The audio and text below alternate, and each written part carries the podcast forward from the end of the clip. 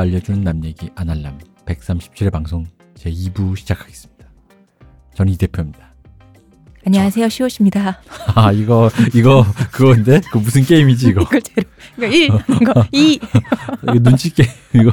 공작까지 대표님 걸렸네. 음, 자기 본인 네. 이름 석자는 얘기를 해줘야지 이 대표가 뭐야? 뭐 어때? 어쨌든 이- 여러분 실패하셨어요. 그렇다면 뭐 저는 홍교주입니다. 그러세요. 네. 홍교조라고도 하고요. 음, 네. 교종이라고도 하죠. 아 교종이 어, 오빠 여기 목이 있다. 그러네요. 저희는 뭐 이제 일부 잘 들으셨으리라 믿고 네. 또 어벤져스 나오시니까 그분 맞으러 음. 잠깐 빨리 광고를 듣다가 돌아오겠습니다. 지금 티스템 두피 클렌저와 두피 에센스를 검색해 보세요. 과학이 당신의 모발에게 주는 선물 티스템입니다. 아날람은 호텔스닷컴과 최대 15%의 제휴를 맺고 있습니다. kr.hotels.com 슬래시 베스트 쿠폰으로 접속을 하시거나 namyegi.com에서 링크 타고 가셔도 됩니다. 대마시안 샵에서 물건을 구입하신 후에 아날람 함께 클릭해 주시고요. 페이스북 페이지 많이 놀러 오시고요. 유튜브 채널 구독, 좋아요, 하트, 청취 부탁드립니다. 좋은 건 다. 네.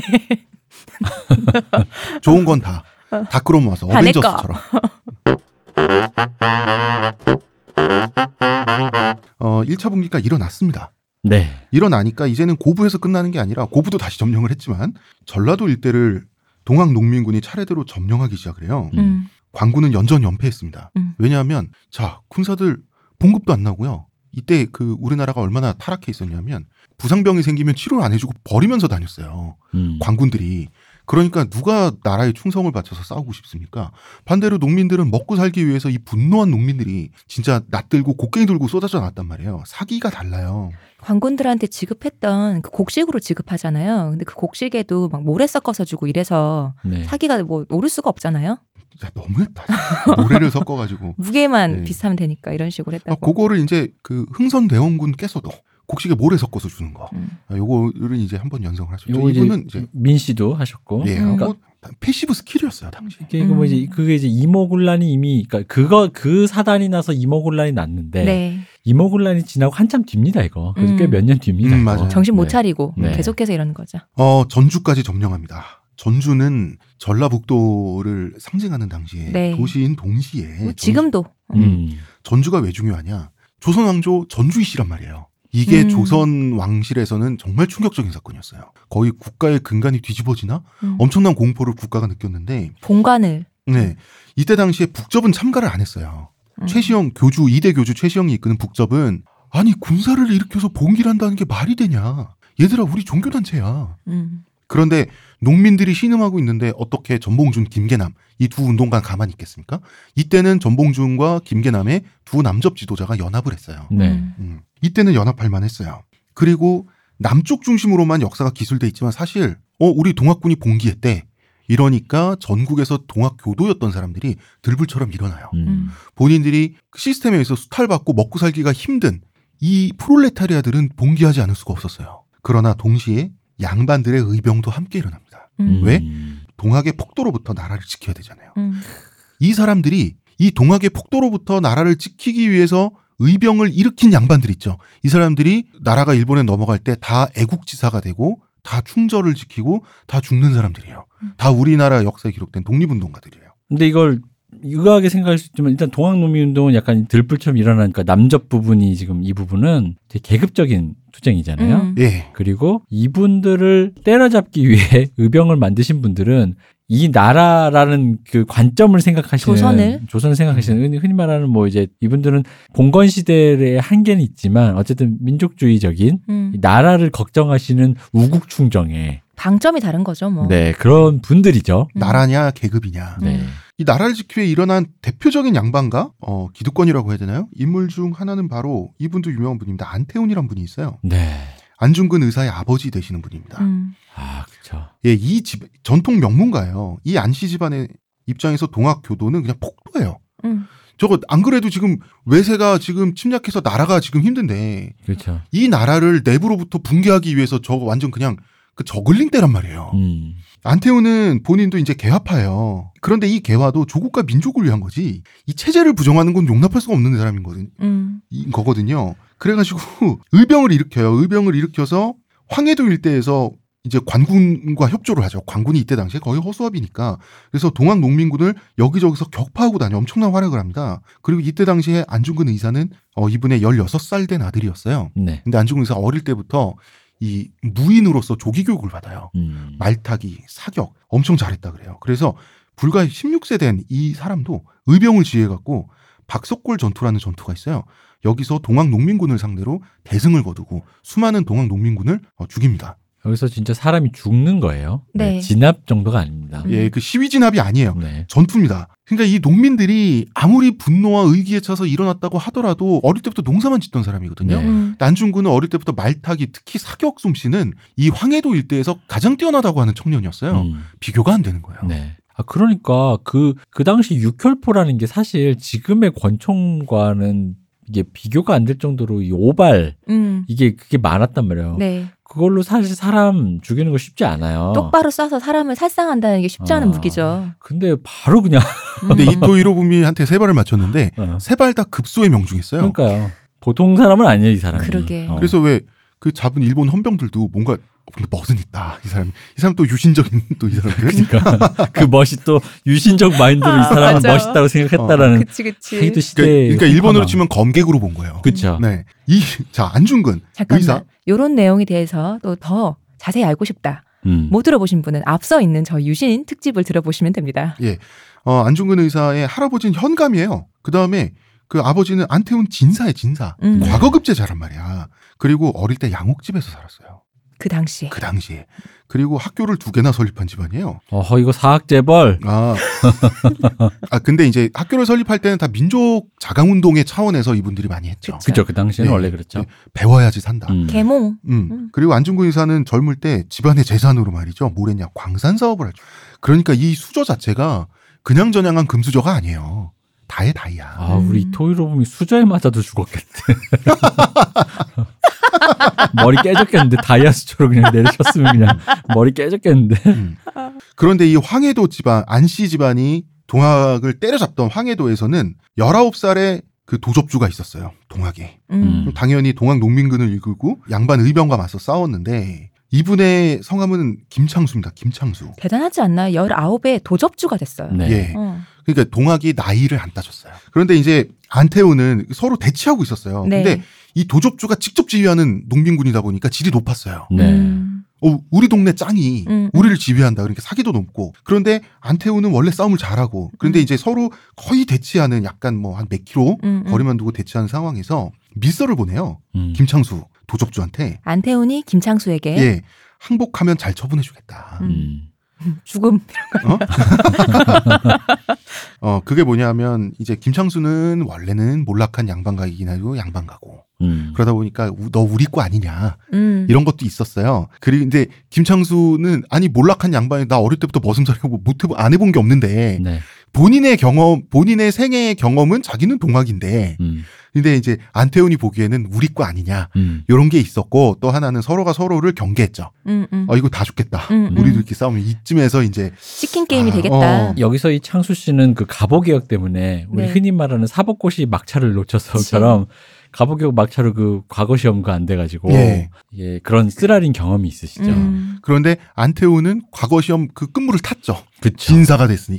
훗날 동학 농민운동이 실패하고, 이 김창수는 안태훈에게 몸을 의탁해 의신을 해요. 네. 그런데 이 안중근 의사는, 청년 안중근은 자기 집에 식객으로 온 김창수를 싫어해요. 음. 이게 나이는 김창수가 세, 3년 위였어요. 음. 그러니까 얼마나 홀대를 했냐면 막 패고 막 이런 건 아닌데 음, 음. 그냥 손님 대접 안 하고 그냥 어깨 툭 치고 지나가고 막 이런 거지 집안에서. 아니, 근데 젊은 어떤 약간 좀 올곧은 성향 성품을 가진 사람이면 아직도 패기가 있는 어, 나이에. 아직 젊을 때면 어. 싫을 수 있어. 꼴 보기 예. 싫지. 어, 꼴 보기 싫어. 뭐 어디. 동학 농민 어. 그 어, 네. 도접주 주제에 어. 이분은 왜 하얼빈 의거를 일으키고 돌아가시죠? 돌아가시잖아요. 할 때 그 마지막까지도 동학에 대해서 그냥 패거리. 음. 그냥 저거 그냥 그러니까 동학에 대해서 동학은 그냥 일진회다. 뭐냐? 뭐라고 했고 토해배라고 부른 거예요. 근데 이니까 토에베라고 거기서 불렀는데 사실 그것도 있어요. 안중근 선생님은 이게 이제 카톨릭 신자잖아. 음. 그치 서학 서학이잖아. 네, 그쵸. 그러니까 이단이야. 이게 기독교 신자 기준에서 보면은 그치 그치. 이단인 주제에 나라의 질서까지 어지럽히는. 그리고- 굉장히 삿된 물이라고. 그리고 나중에는 일진으로 또 해. 이거 거의 오대양이라고 생각했을 걸 진짜 음, 음. 오대양급으로 생각했을 음, 거야. 난적이지. 어 진짜로. 그러다 보니까 이제 안중근 의사께서 아버지 아버님으로부터 꾸중을 듣기까지 해요. 음. 손님 좀 잘 대하라고. 음, 내가 너를 그렇게 가르쳤냐? 아, 그 부친이 모시고 온 손님인데 음. 뭐 하는 짓이냐. 난 이게 웃긴 게 이게 보니까 아버지가 이 부분 있잖아요. 이 안태훈 씨가 김창수 씨와 서로 밀서를 보내면서 왜 그거 있잖아. 적의 대장끼리 서로 그러니까 잠깐 통하는 그런 거 있잖아. 뭐가 협에 뭐가 있잖아. 아, 뭐- 있지. 뭐 좀 있었던 것 같아. 아, 왜냐하면 이 안씨 집안도 협객 집안이고 어, 이 김창수 이분도 사나이거든요. 네. 그런데- 같은 나이 차이는 거의 내 아들뻘이지만 동등한 사람으로 음. 돼 있다는 거잖아요. 그래서 또 옛날 그러니까. 전통 선비들이 오히려 그게 없죠. 음. 나이 가지고 어, 내가 맞아요. 몇 살인데 어. 이런 게 오히려 없죠. 정말 진짜 이분이 선비들은 그게 없었지. 이분이 진짜 선비야. 근데 말이죠. 이 김창수 아, 이분이 나중에 이름을 바꾸죠. 네. 뭐로 바꿉니까? 네, 이분이 백범 김구 선생님이십니다. 그렇습니다. 네. 백범 김구 선생님과 안중근 의사는 적이었습니다. 음. 그런데 서로 이렇게 대면대면한 그런 사이였는데 정작 안중근 의사 돌아가시고 네. 이제 공동의 적, 일본이라는 공동의 적이 생기니까 음. 그 안중근 선생의 유족과 김구 선생은 완전히 이제 한 팀이 되죠. 음, 네. 음. 그건 그죠. 나중 일이에요. 음. 안중근 본인과 본인들끼리는 이렇게 접점이 김구 선생님과는 예, 있었던 적이 없습니다. 안중근 선생님의 성정을 생각해 봤을 때 그 종교적인 그런 카테고리도 그렇고 네. 이게 별로 그리고 게다가 이제 제가 아까 얘기했지만 김구 선생님이 그러니까 김구 선생님의 일, 일생이라는 게 진짜 이 시기가 얼마나 혼돈의 카오스였다는 걸 그대로 보여주거든요. 이분이 그때 일부에서 말씀드린 종교 섭렵한 종교만도 네. 그랜드 슬램이라 그랬잖아요. 어. 근데 그런 류의 궤적과 일, 그런 것들이 제 생각에는 음. 안중근 선생님 눈에 안중근 선생 진짜 올곧은 사람이잖아요. 대쪽 같은 사람이잖아요. 종교적인 열정도 그렇고 그 김, 안중근 선생님 눈에는 아마 좀 이렇게 좀 시정잡배. 어, 좀 이렇게 좀, 그러니까 왜 시대에 따라서 이렇게 막 여기저기 휩쓸려서 어. 여기도 들르고 저기도 들르고 저 사람 뭐 천주교 했다가 갑자기 뭐 동학도 했다가 무슨 천도교도 했다가 뭐 불교도 했다가 뭐, 음. 뭐 아, 나 저 사람 진짜 저 솔직히 말하면 신뢰 안 간다라고 생각했을 거라는 예. 거죠. 그리고 안중근 의사 이분이 딱 어떤 결의 양반이냐면 네. 정확하게 무질서한 걸 본능적으로 싫어요. 음. 이분이 그 암살하고 이토비를 암살하고 또 이제 잡혀가고 또 이제 재판하고 항상 이 사람은 굉장히 정제돼 있어요. 음. 굉장히 사람이 똑바르게 있고 이런 분에게 있어서 동학 농민운동 그 사람들은 눈으로 보기에도 본능적으로 혐오감이 느껴졌을 거라는 거야. 김구 선생님 볼 때 그렇잖아요. 김구 아무리 그래도 너도 양반과 후손인 주제에 동학농민운동 했지. 음. 근데 또 좀 있다가 불교 귀에서 승려도 돼. 음. 근데 또 좀 있다가 나중에는 신민회 활동하면서 기독교 신자 돼. 음. 뭐 어떻게 보겠어 이뭐 사람이. 밥만 주면 어디든 다 가는 거야? 어. 어. 게다가 이제 그 우리 왜 보면 안중근 선생님의 그 일생을 딱 봤을 때 성정이 신기한 게 이렇게 생각하시면 돼요. 왜 우리가 이전에 산업화 시대 때도 얘기했고 했던 것처럼 이 해방 전후 혹은 일제 강점기 조선 후기부터 시작되는 그 한국인들의 혼돈의 카오스에서 오는 그 이상한 정체성이 뭐 혼종돼 있잖아요. 그쵸. 파시스트이면서 민족주의자다라든가 어. 사회주의자면서 뭔가 뭐 이러다든가 뭐 그런 거 있잖아요. 근데 생각해보면 그 수많은 갈래 중에 안중근 선생님은 의외로 되게 깨끗하다? 예. 올곧게 한결만 어. 가셨죠. 의외로 심플해요. 바- 그런, 바꾸질 않아요. 그런. 혼종이 없어. 네. 그 이분의 생애에서. 그 이분이 그러니까 이분을 존경해서 하는 말씀이지만 음. 이분 이제 나중에 사형 판결 받고 막 이럴 때 표정을 보잖아요. 음. 되게 평온하잖아요, 사람이. 그러니까 이런 일생을 사신 분의 입장에서 봤을 때는 특히 동년배에서 이후의 역사의 판결을 모르시니까 음, 음. 그랬을 때 그 동시대의 눈으로 봤을 때는 딱 싫어하기 좋은 사람이라는 그쵸. 거예요. 안중근 선생님 기준에선 제일 싫은 타입인 음. 어떤 인간형인 거지. 시정 잡배 같겠지. 어. 음. 아니 근데 김구 선생님이 실제로 약간 그런 사나이즘스러운 그런 느낌의 그러니까 우리가 알고 있는 그 안경 쓰시고 굉장히 네. 그, 그 얼굴만 보면 왠지 말을 조곤조곤하게 네. 점잖게 하실 것 같지만 실제로 그런 게 아니고 길- 주먹으로. 어, 주먹으로 사람도 때려서 저 세상 보내시고 말로 안 하시고 주먹으로 말씀하시던 분이었잖아요. 네. 이분이 가장 많이 내렸던 명령이 제껴잖아. 그러니까 제껴. 뭐, 뭐 필요해? 폭탄? 자, 어, 전주를 접수를 하는데, 조선이란 나라는 이거를 해결할 능력도 모두 없으니까, 네. 이 조선 조정이 말이죠. 고종 가장 어리석은 선택을 합니다. 아, 이 선택은 너무 나빴어요. 맞아요. 청나라의 SOS를 칩니다. 아, 어떻게, 어떻게 이런 선택을. 드디어 이제 혼란의 도가니로 들어가는. 그러니까 자기 나라 백성을 외국 군대에 진압해달라고 부탁하는 거는 음. 아 이거는 너무 막장이었어요. 근데 여, 여기서 사실 조선은 음. 여기서 망한 거예요. 우리가 일부에서 계속 얘기했잖아요. 음. 그 통솔을 군대가 나의 말을 듣지 않으니 통솔이 안 되니까 음. 어, 말을 듣는 곳에다가 부탁을 한 거죠. 고종의 입장에서는 리즈너블한 거죠. 아니 고종이 고종의 입장에서 왜 리즈너블 한 했냐? 템포 쉬게 되네 이거. 아니 청나라가 그 태평천국의 난, 난을 영국군의 힘을 빌려서 진압했다며 음. 요 얘기를 들은 거예요. 음. 그럼 그 이후에 청나라가 어떻게 됐느냐도 봐야 될 거 아니야. 아, 근데 이제 이게 이제 좀 좋게 생각하면 이제 이후에도 뭐 사후 해석 중에 이런 건 있죠. 그러니까 뭐 고종도 그 당시 그 조선 왕실도 청나라, 러시아, 일본 사이에서 어떤 균형자론 음. 요즘 말하는 동북아 균형자론 음. 같은 그런 이제 생각을 한 건데 그거는 이제 균형자를 하려면 내가 이제 뭐가 있었을 때 내가 줄 게 있었을 때 키를 갖고 있었을 때 얘기인 거잖아요. 균형자라는 건. 근데 키도 없고 일단 조선 자체가 키지 어, 뭐. 어. 청나라는 이제 그 얘기를 듣자마자 오케이 정도가 아니에요. 그 그쵸. 얘기를 듣자마자 전 병사 조선까지 선착순. 음. 바로 진군이죠. 근데 문제는 텐진 조약이라는 조약이 또 전에 있었어요. 네. 그게 뭐냐면 청군이 한반도에 진입하면 자동적으로 일본군도 한반도에 진입할 권리가 있다. 네. 서로 건들지 말자. 음. 이 먹기 좋은 떡을 음, 음. 어 서로 침바르지 말자 이런 얘기였어요. 그러니까 청나라가 오니까 일본도 드디어 음. 기회는 찬스다. 요시 이러면서 한반도에 진출하게 되는 거예요. 참고로 천 그 텐진 조약은 그 김옥균이 네. 그 개화파가 이렇게 이렇게 해가지고 3일천하로 끝난 갑신정변이 실패로 끝나서 네. 거기서 이제 청나라랑 일본군이 서로 아 이러지 말자 이게 남의 땅에서 음.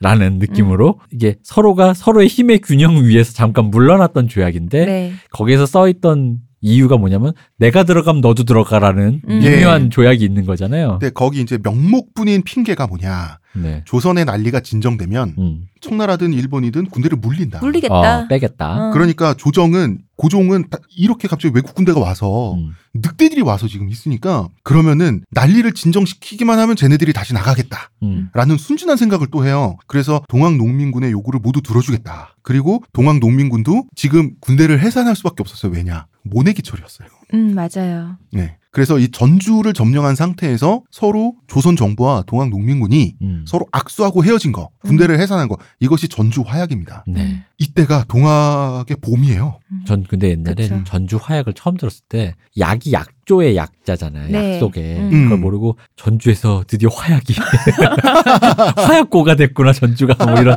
어린 때 이거 그래서 아, 이거 마치 좀 멋진 전주 데몰리션? 어 그러니까 어, 이게 이 집강소를 설치해요. 네, 음. 호남 지역에. 호남 지역 전반에 집강소를 설치하는데, 어, 이게 80년대, 90년대 운동권의 영원한 로스테이저입니다. 음. 집강소 정치. 이게 뭐냐, 그럴 수, 그럴만해요. 농민 자치기구예요. 음. 평등한 농민 자치구예요.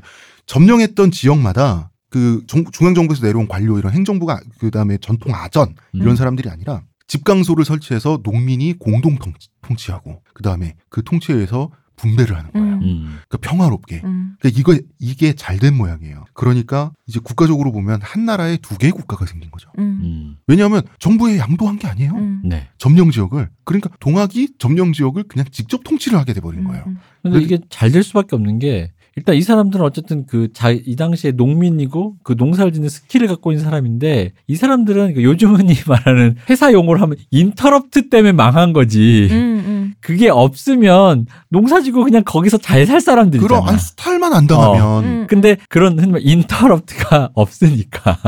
근데 그 방식이 굉장히 진보적인 건 사실이에요. 네. 예, 수평적이고 평등한 이 집강소. 자, 그러면 이제 집강소도 설치되고 이제 그럼 청나라 일본군 물러나면 되잖아요. 물러날 리가 있습니까? 그러니까. 일본도 청도 조선을 먹어야 되는데 어떻게 들어왔는데? 둘 다 안 물러나죠. 음. 그리고 일본은 경복궁을 점령해 버려요. 그리고 고종이 항복해 버리니까 네.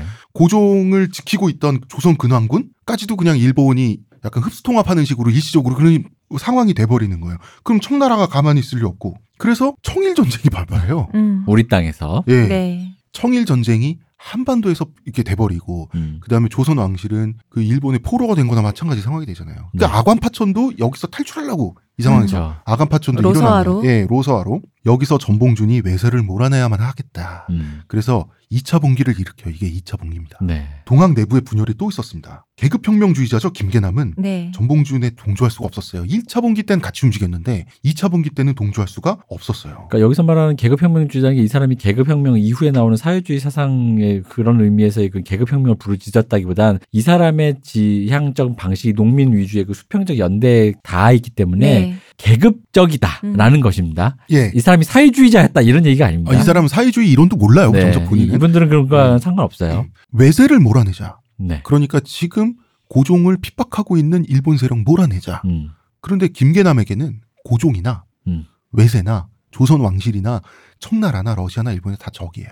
그죠. 민중의 삶, 전라도민들의 삶, 동학 교도들의 어떤 미래의 자유 이 사람한테는 이게 중요하지. 이 사람이 보기에는 조선 왕실이 통치하는 이 봉건 사회인 조선 있죠. 네. 이 자체가 이미 틀린 상황이기 때문에 왕이 무슨 소용이냐잖아요. 예. 음. 음. 그런데 전봉주는 흥선대원군하고 좋은 사이였단 말이에요. 음. 왜냐하면 흥선대원군 집에 가서 정말 먹을 거 없고 힘들 때 전봉준이 흥선대원군 집에 가서 한 2년 동안 식객 노릇을 한 적이 있어요. 음. 이때 무지렁이 농민이라고 흥선대원군이 함부로 대하지 않고 잘해줬다고. 흥성대원군 본인이 마이너로서 너무 오래 있었잖아요. 어, 그리고 본인이 세력이 별로 없던 사람이었잖아요. 근데 나는 궁금한 게 그래도 흥선대원군이 아, 전봉준을 이용하려고도 했지. 그러니까 음. 전봉주가 그렇게 지냈다는 게 그러니까 이게 뭘 자기 사, 자기 딴에 무슨 생각이 있었겠지만 왜냐면 전봉준 어떤 어떤 세력의 수장인 건 맞으니까 음. 이 사람과 친해졌을 때 이제 그게 그런 세력이 나에게 무슨 플러스가 될지 마이너스 될지 모르는 상황에서 일단 알아놓는 거, 그 명함 교환 정도는 음. 괜찮은데 그럼에도 불구하고 어떤 식객하면서 둘이 알고 지냈다는 그 세월이 내가 음. 보기엔 그게 어떤 느낌이냐면 처음에 명함 주고 받으려고만 끝내려고 했는데 이게 생각보다 오래 간 거야. 이게 흥선대원 그 생각에 어. 이렇게까지 얘왜 이렇게 오래 눌러 앉아 있지? 이런 느낌 있잖아. 음. 내가 보기엔 그래. 근데 사실 이제 나중에는 흥선대원군도 전봉준이 갖고 있는 병력을 네. 이용해서 다시 이제 이용해서 자기 권력을 위해 사용하고 음. 싶어 한 건 맞는 것 같아요. 그- 그리고 정봉준과 맞아 떨어지지 않나요? 흥성대원 쇄국 정책 했었잖아요. 네. 아, 그것도 그러니까 맞아요. 맞아 떨어지죠. 음. 예, 그 전봉준도 외세 척결을 말해. 척 외에 척양이라고 했다고. 음, 음. 정봉준은 왕은 두면서 외세를 척결하자는 거니까 흥성대원과 딱 맞죠. 네. 그렇죠. 그러니까 이제 흥선대원군 전주이씨 조선 왕실 왕의 아버지지 않습니까? 그러니까 네. 왕실 봉건 기득권 세력인 거예요. 음. 최시영과 김계남이 보기에는 음. 그러니까 그러니까 이제 최시영은 이거는 도저히 안 되겠는 거라서 동학의 이름으로 전봉준을 통학 토벌할까까지 음. 가요. 음. 그래서 실제 군대를 출병해서 전봉준 저거를 토벌해야겠다. 음. 동학 내부의 내전인 거죠. 음. 네. 벌어지기 직전까지 가는데 최시영이 포기합니다. 음. 전봉준의 군대가 더 셌어요. 음. 이- 새가 더 컸군요. 그러니까 최시영의 북접이 본사예요. 그리고 이 남접의 전봉준파는 말하자면 프랜차이즈 2호점, 3호점 같은 건데 이미 자본 규모를 넘었어. 자, 음. 좀 김계남과 전봉준 누가 2호입니까? 이거 중요합니다. 서로 2호라고 주장을 하는. 네. 봉계와 방, 반계라고 합시다 그러면. 네. 네. 어, 그런데 2차 분기 때는 결국 최시영은 어, 전봉준을 지지해서 그 군, 군대를 이끌고 와서 연합군, 음. 북접과 남접의 연합군을 형성해 줘요.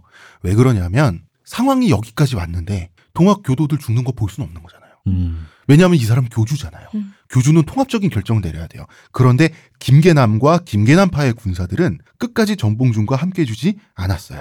그죠. 음. 그게 지금의 관점에서 보면 프롤레타리아적인 음. 사고 방식인데, 아니, 솔직히 그 사람들 기준에서 솔직히 난 그 방식도 만나는 게, 왕이 바뀐다고 뭐가 달라지는 게 있어? 그러니까 어. 왕이 있다는 자체가 이미 뭐 어, 음. 뭔데 뭐. 어. 세금 뜯어가는 사람이 바뀌는 것일 뿐.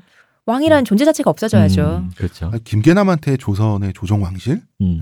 타도 대상이에요. 음. 그죠. 그러니까, 그러니까 안물안궁 아오 아니야 아오안. 그러니까 일종의 이 사람은 계급연대이기도 하면서도 이 사- 사상적으로는 거의 아나키스트에 가까웠어. 왜냐면 음. 약간은 그 다음 무슨 그러니까 예를 들어 이런 류의 사상을 가진 사람들은 대부분 그 사상적인 깊이가 없더라도 예를 들면 외세를 이용해서 뭐 다음 정부를 세우겠다. 음, 음. 뭐 청을 이용해서 뭐 아니면 러시아에 가서 뭐 음. 아니면 일본이 와서 이거 근대화를 시키면 좋겠다. 뭐 이런 식 사고 방식을 갖는데 이 사람이 또 그 다음은 또 딱히 없더라고요. 아 그게 동학의 한계예요. 네.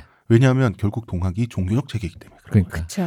근데 이제 동학 농민군은 그 유명한 우금치 전투에서 아주 네. 처참한 패배를 당하면서 괴멸당하죠. 네. 그런데 우금치 전투를 우리는 지금까지 어떤 그 항일 전투, 항일 운동, 민족적인 걸로 우리는 많이 생각을 하고 있어요. 일본군에게 괴멸당했다라고 생각을 하고 있습니다. 그런데 음 대표적인 뭐 어떤 그 일본군이 우리나라 특히나 또 일반 시민을 어? 민족 저항을 했는데 저- 했는데 그걸 학살한 음. 그런 그림으로 인식하고 있죠. 예. 어, 그러나 우금치 전투의 성격은 소장농으로 이루어진 조선의 농민군. 어, 농민군이 일본 제국과 조선 양 왕국과 교전한 전쟁이에요. 음. 조선 제국입니다. 당시- 양, 자, 양 제국이. 양 제국과 양 네. 제국과 음. 어, 이때는 아니지만 이제 대한 제국 되니까 양 제국과 교전한 전쟁. 양 네. 제국의 관군과 그렇죠. 배치를 네. 한 거죠. 그리고 주력은 일본군보다는 주력은 정확히 말해서 관군이었어요. 조선 관군. 예. 동학 농민군을 파멸시킨 무기가 있습니다. 네. 아, 그 또 나온다. 이거 게틀링건. 네. 그쵸. 게틀링 기관포 이거 관군 소유였고요. 음, 이 게틀링건을 구매한 돈은 고종의 돈이었어요. 음. 유명하잖아요. 고종의 내탕금. 내탕금 유명하죠. 네. 그 이때 당시 일본군은 뭐 100명, 200명 이 정도 수준이었고 수천 명의 그 주력군은 다 관군이었어요. 무기도 관군의 서양제 야포와 음. 게틀링건의 동학 농민군이 학살당하다시피 하는 거예요. 이때 당시에 동학 농민군의 무기는 낫 곡괭이 이런 잘, 거였어요. 잘 있어봐야 화승총 정도. 그 화승총도 불 붙여 쓰는 거잖아요. 임진을 그게. 할때 노획된 화승총. 그러니까 심지어 음. 불 붙여 쓰는 화승총인데 말씀하셨던 사정거리 되게 멀고 한 발에 분당 12발이나 쏘는 그 총을 관군이 쏘고 있으니 당할 수가 없죠. 어 그리고 근대에 보면은 전근대 현지 군사가 네. 병사가 그 침략군의 게틀링건 기관포 있죠. 음. 네. 기관포를 이겨낸 역사는 한 번도 없습니다. 음. 이게 영화 라스트 사무라이 그 장면 그대로 마지막에, 재현되잖아요. 네. 그- 그런데 전봉준은 어리석게도 40차례 이상의 공세를 퍼부어요. 음. 이때 이제 최소치 2만에서 최대치 40만에 해당하는 동학 농민군이 있었다고는 하지만 아마 2만일 것이다. 왜냐면 40만 불가능한 얘기예요. 자, 40차례 이상의 돌격, 파상 공세. 이게 우금치 고개 말이죠. 거기 사진대 돌격? 그러면은 게틀링건 두두두, 야포 음. 펑펑 네. 다 죽어요. 이 우금치는 공주에 있습니다, 여러분. 예, 또 공세, 또 공세, 또 음. 공세. 이게 군사적인 차원에서 농민군 지도부 가장 욕먹는 부분이거든요. 네. 음. 이게 설명이 안 돼요. 지휘부가 무능했다 치자 이거예요. 근대 전투를 몰라서. 음. 근데 그 전에 전주까지 점령하고 막 이랬을 때는 일부러 우수한 무기를 가진 관군을 유인해서 음. 음, 음. 거짓 패배를 해서 그래서 이렇게 정면 돌격을 안 굉장히 했어요. 전략적으로 행동했었는데. 이 여기 와서 왜 이랬냐는 것도 40차례나 음. 자멸이잖아요. 무기 체계 열세 아니 여- 열세 하지 실전 경험도 부족하죠. 근데 여기엔 종교적 태도가 있었어요. 그죠 한번 당했는데 굳이 이걸 몇십 회나 반복해서 어쨌든 간 이제 거의 갖다 박은 음, 음. 네. 그러니까 이 사람들을 대부분 살릴 수 있는데 음. 네. 이해가 안 가잖아요. 사실 이런 태도 때문에 아마 김계남이 합류를 안 해줬을 거예요. 음. 이게 뭐냐면 그 전봉주는 전투 전에 그놈의 궁궁을을 음. 우리 일부에서 예, 얘기했던 궁을 그 부적을 써요. 궁을이라고 음. 써 혹은 궁궁을이라고 써 음. 부적에 이거를 태운 재를 물에 섞어서 병사들한테 마시면 음. 네. 이거 총알이 피해간다. 그리고 궁궁을이라고 쓰여진 조끼를 입고 진격을 하면 총탄이 피해간다. 이걸 사람들이 믿었어요. 그런데 전봉준은 이 정봉준과 같은 지도부까지도 믿진 않았을 거라고. 음. 그럼 왜 그랬냐? 결국은 근황적인 태도예요. 외세의 소나기에서 고종을 구해내야 되잖아요. 네. 전봉준은 근데 눈앞에 있는 적이 조선과 일본의 연합군이에요. 네. 그 자체가 넘어서야만 하는 장벽인 거예요. 음. 저 장벽을 넘어서서 고종을 구하지 않으면 외세에 지금 나라가 망하는 거예요. 그러니까 40차례나 돌격을 한 거예요. 그러니까 김계남은 음. 동조해 줄 수가 없는 거예요. 그러니까 이게 저 고종이 보낸 건데 음. 저걸 해서 우리 고종을 구해서 그니까 저- 우리 고종을 구하기 위해서 네. 고종의 돈으로 산 게틀링건에 다 맞아주고 음. 그래서 이제 우금치 전투에서 패배하고 네. 나머지는 다 각계격파를 당해요. 일본군에 체포가 되잖아요. 음. 음. 그것도 주력이 일본군이라서가 아니라 주력인 관- 조선 관군은 네. 그 숨어 들어간 동학 농민군 패장변들을 각계격파하러 다니고 음. 그 다음에 오히려 덜 중요한 임무를 일본군이 맡아서 음, 음. 예, 그한게 이제 전봉준을 체포하게 되는데 그러다가 일본군이 또 유신 지사 마인드가 있지 않습니까? 그쵸. 체포당한 전봉준이 너무 당당하게 음. 죽을 내오너라. 그래서 죽도 먹고 막 이러니까 되게 어려워했다고. 아. 일본군. 그러니까 뭐든지 이게 멋, 멋과 기세 이런 걸 중요시하니까 이상해. 당시에 진짜. 일본 사람들은 아니 이제 이 사람들이 그이 메이지 유신 당시 그 존 왕 양이파 네, 네. 약간 그런 느낌이 나잖아. 그렇네. 진짜. 어. 네. 어, 그. 전봉준- 딱이네. 전봉준 장군이 그 눈빛도 매섭잖아요. 음. 보통 아, 물- 사람이 아니잖아요. 물론 존 왕 양이파는 그냥 왕을 허수아비로 세우고 그냥 그건 명분이고 그냥 네. 내가 내가 다 하겠다 이런 스타일의 그 일종의 코스프레니까 그냥 그런데 이분은 진짜예요. 음. 정말 나의 그쵸. 고종 내 고종 고종 못 잃어.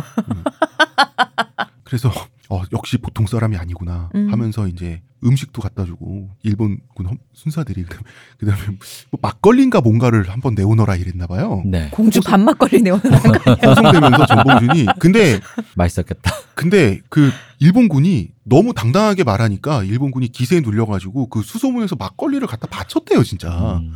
그래서 막걸리를 마시면서 장수 이제 막걸리 때 이거 말고 공주 막걸리. 밥 막걸리. 공주 밥막걸리지. 어. 공주 근처인데. 그래서 압송돼서 이제 전봉준 녹두 장군은 돌아가시죠. 네. 참수되시는데 사실 우리가 웃으면서 이야기하고 있지만 우리가 이 동학 농민운동의 어떤 비참한 역사, 음. 처절한 실패, 그러니까 굉장히 처절한 얘기예요. 우리가 그걸 몰라서 그러는 건 아닙니다. 네. 이 아. 요금치 전투야말로 이 진짜 농민군이 결정적으로 패배해서 동학 농민이 해산되고 진압되고 그 원인이 된 거잖아요. 그러니까 이게 그러니까 우리가 조금 밝게 얘기한 이유 중에 하나는 이거가 다른 의미로 아까 얘기했던 외세에게 억울하게 억압당했다라는 엄청나게 그 비장하고 엄숙주의적인 서사로 쓰여졌기 때문이에요. 음. 이거는 누구의 편을 들기가 애매한 각자의 입장에는 굉장히 복잡한 음. 역- 역사거든요. 이거 하면은 만약에 이거를 아니 그럼 고종이 우리 민족을 탄압했단 말이야. 뭐 고종 고종의 생각이 있겠지 하면은 고종의 국장을 그 얼마 전에 지낸 우리 박원순 시장은 뭐가 됩니까? 음. 사람이 다 이게 어느 쪽 편을 주는 순간 어떤 사람이 이상한 사람이 되는 그게 되게 돼 있어요. 네. 그렇기 때문에 그냥 복잡하다예요. 음, 음. 당시에 각자 입장이 있었다. 네. 그리고 이대 교주 최시영은 그 체포당해서 바로 사형 판결 받고 현지에서 처형됩니다. 네. 음. 이건 이거는 문제가 있는 행 동이었어요. 아까도 말씀드렸지만 네. 그리고 김계남도 체포가 되는데 김계남은 이제 본인의 계급 혁명을 음. 위해서 군사를 재두고 있었잖아요. 네. 동지애적 의미로 말하면 자기와 사상이 다른 전봉준의 음. 어떤 그런 우군치 전투와 같은 좀 맹목적인 네. 그런 자멸적인 그거에 자기 동지들을 희생시키지 않은 거기도 하죠. 음. 그래서 이제 김계남파의 농민군은 많이 살아남아서 나중에 토해배가 됩니다. 좋습니다. 예. 근데 김계남도 체포돼서 사형당하는데 김계남은 밀고로 체포돼요. 전투에 참여도 안 했는데 음. 이 밀고자가 임병찬이란 분입니다. 아, 바로 우리 의병장.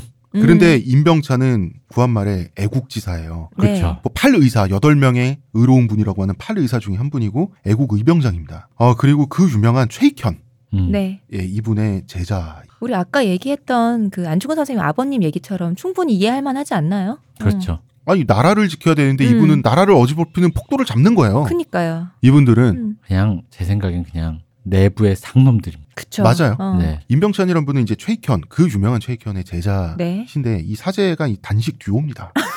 이 아, 최익현 맞아. 이분 둘 다 맞아 맞아. 어, 이 최익현은 원래 대마도로 끌려가요. 네. 근데 대마도로 끌려갈 때 임병찬도 같이 끌려갑니다. 음. 같이 항일 운동을 음. 했거든요. 음. 그런데 이 단식하다 돌아가셨다는 말은 알고 보니 낭설이고 음. 원래는 단식을 했어요. 왜냐하면 일본 사람들이 한번 괴롭히려고 그랬던 거야. 음. 뭐냐면 여기 대마도니까 우리 맘대로 해야지 그 상투 자르고 단발해라. 음. 그러면은 밥 주겠다. 네. 음. 이제 우습게 본 거죠. 음. 이분들을. 그러니까 어 그래 우리 굶어 죽을게 하고 정말 굶기 시작하니까 나중에 일본 사람들이 쫄아서 죄송합니다 하고 밥 주거든요. 사사가 맞기 시작하는군. 음. 그래서 이제 다시 개힙하지 않나? 하면서 답을 유신지사요. 네.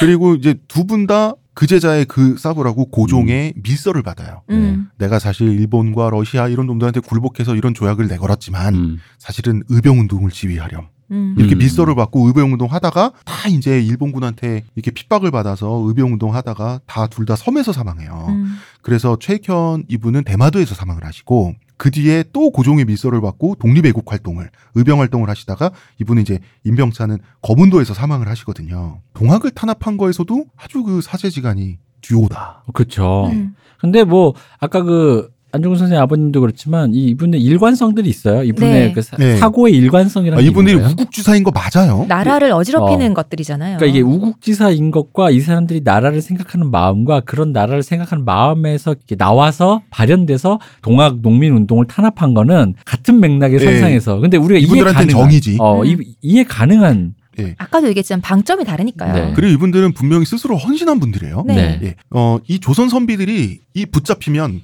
단식을 해서 죽는단 말이에요. 네. 음. 이게 일본인들에게 굉장히 큰 인상을 줬어요. 그러니까 디올이 맞기 시작하면서 어, 이게 뭐냐면 일본 일본은 지금까지 할복만 알고 있었는데 네. 단식해서 죽을 때까지 단식해서 죽는 거 완전 new 스타일인 거야. 우리 예전에 그 김정희 표현하면서 얘기했었잖아요. 네. 어, 자살을 하는 것은 하면 안 되는 일인데 음. 그렇기 때문에 내 신체를 해치지 않고 죽으려면 곡기 끊는 것밖에 없으니까.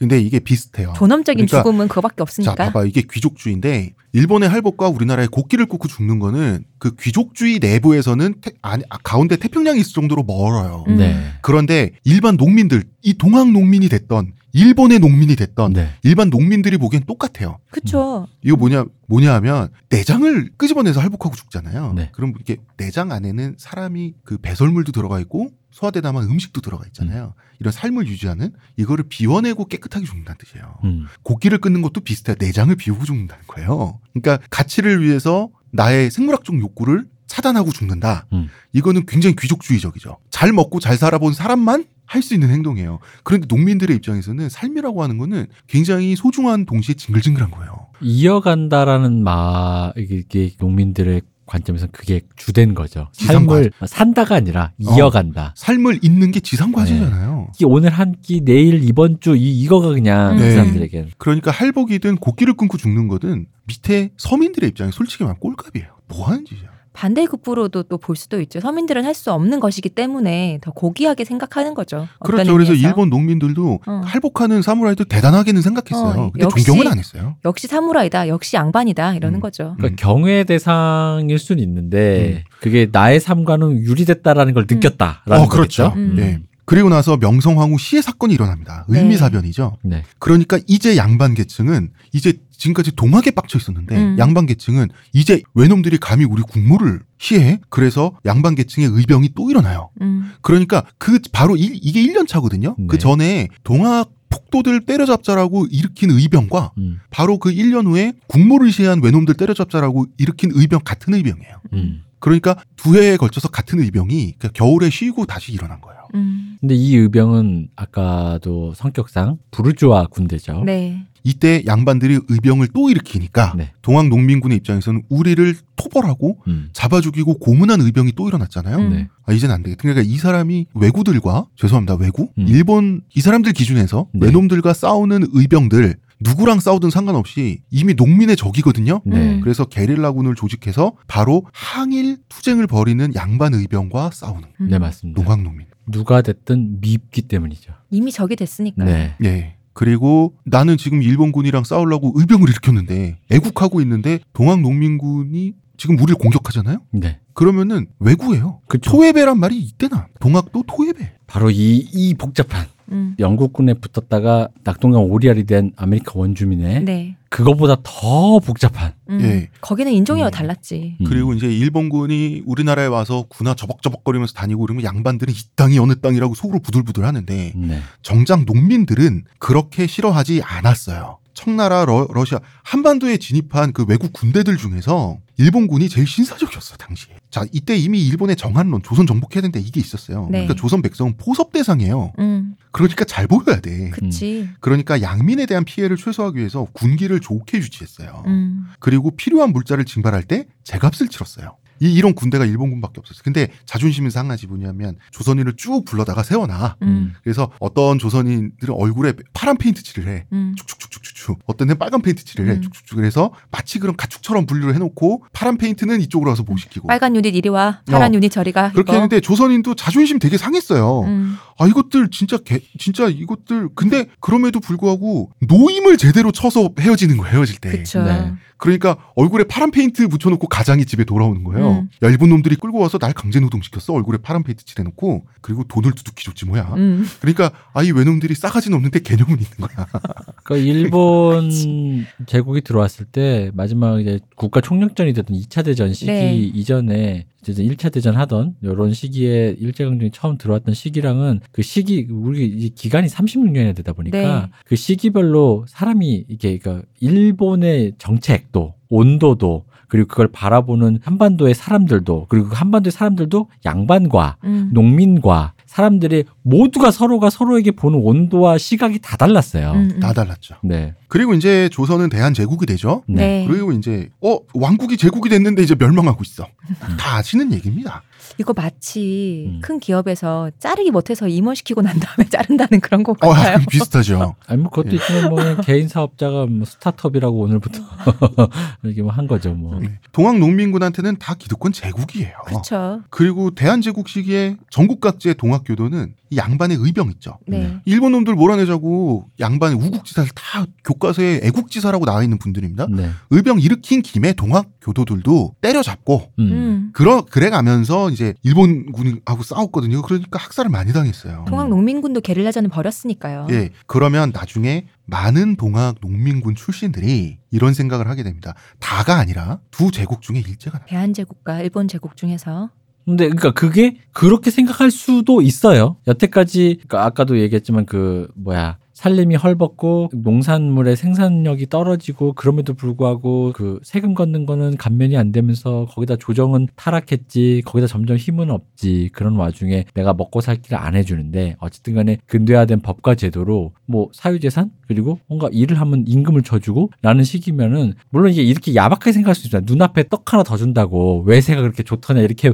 말하시는 순수하신 분들도 계시겠지만 그렇게 대대손손 살던 사람이 눈앞에서 다른 사람이 들어와서 그렇게 해줬을 때 받는 온도차라는 건 역사는 미래를 모르는 거잖아요. 음. 이 사람들 기준에선 달랐을 거라고 나는 봐요. 달랐을 거예요. 아니 메이지 유신이 메이지 유- 유신을 일본 본토에서 직접 겪은 사람들 있죠. 네. 그런 사람들은 우리 유신 특집에서 말했지만 메이지 유신도 굉장히 그 얼기설기 한 네. 굉장히 어설픈 모잖아. 네. 그렇지만 따로 떨어진 거리를 갖고 있는 조선 민중이 느낄 때는 어쨌든 신분제가 철폐됐다며 음. 네. 종교의 자유가 보장된다며 음. 사유재산을 또 가질 수 있다며. 그러니까 그 세계가 없어가지고 얼마나 핍박받았습니까? 네. 동학교도들이 그러면은 봐봐요 우리 전봉준의 입 장과 김계남의 입장인데 김계남의 입장에서 보자고 네. 그러면 김계남은 봉건 질서 탑하잖아요 봉건 질서는 조선제 아, 그 대한제국이 더 갖고 있는 거예요 음. 우리를 더 수탈한 게 대한제국인 거잖아요. 아, 둘 다 기득권인데 음. 그나마 일본 제국이 민중적인 차원에선 합리적인 기득권으로 보였다는 거죠 그 외에 서정주 시인이 네. 자기 종 노비 집안이었다고 하면서 아, 국화 옆에서 너무 좋아합니다 자화상이라는 시가 있지 않습니까? 음, 거기 시작이 보면 애비는 종이었다. 아, 음. 정말 세 밤이 깊어도 오지 않았다.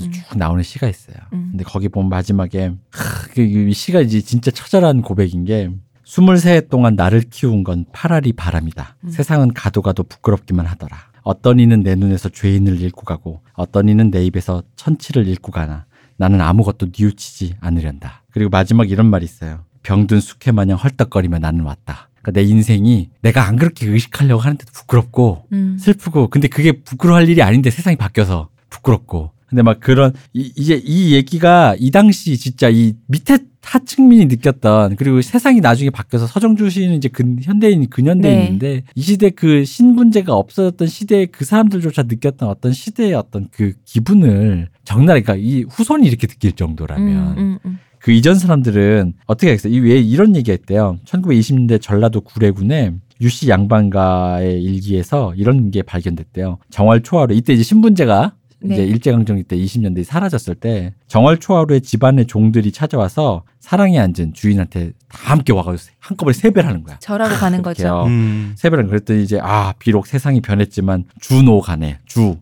음, 노비와 주인 주인과. 어, 주노 간의 상하 의리는 변하지 않는구나 하면서 절을 받았대. 껄껄껄 하셨겠죠. 껄껄껄 1920년대 응. 바로 이런 거지 이 절하는 이 느낌을 어쨌든 어떻게 보면 나는 병든 숙회 마냥 헐떡거리며 살았다라는 그런 음. 느낌인데 근데 만약에 그 상황에서 절을 안 하고 네 아니 인내천인데 음. 사람 다 똑같은데 누가 누구한테 절해라고 말하면 그게 동학교도였던 거 당시에 그쵸. 삼남 지방에서 그러니까 이런 이 시대가 지금 1920년대 얘기예요. 네. 그러니까 이거보다 조금 뒤인데 그러면은 이 시대가 이런 사람들이 그러니까 서로의 각자의 계급과 서로의 위치에서 서로의 시선이 다른데 음. 이런 사람한테 내가 좀 누구의 시선에선 또 저쪽을 보면 이 토착 외구 같은 새끼, 음. 이 민족의 반역자, 음. 그리고 나를 뜯어먹는 그냥 기생충 같은 기득권 서로가 서로를 그냥 그렇게 부른 거죠. 이게 이제 점점 심해지는 거죠. 네. 이 원래 토해 토해배라는 말은 이태원의 정암사고라는 책에 처음 등장을 해요. 이 토의 배에서 배는 뭐예요?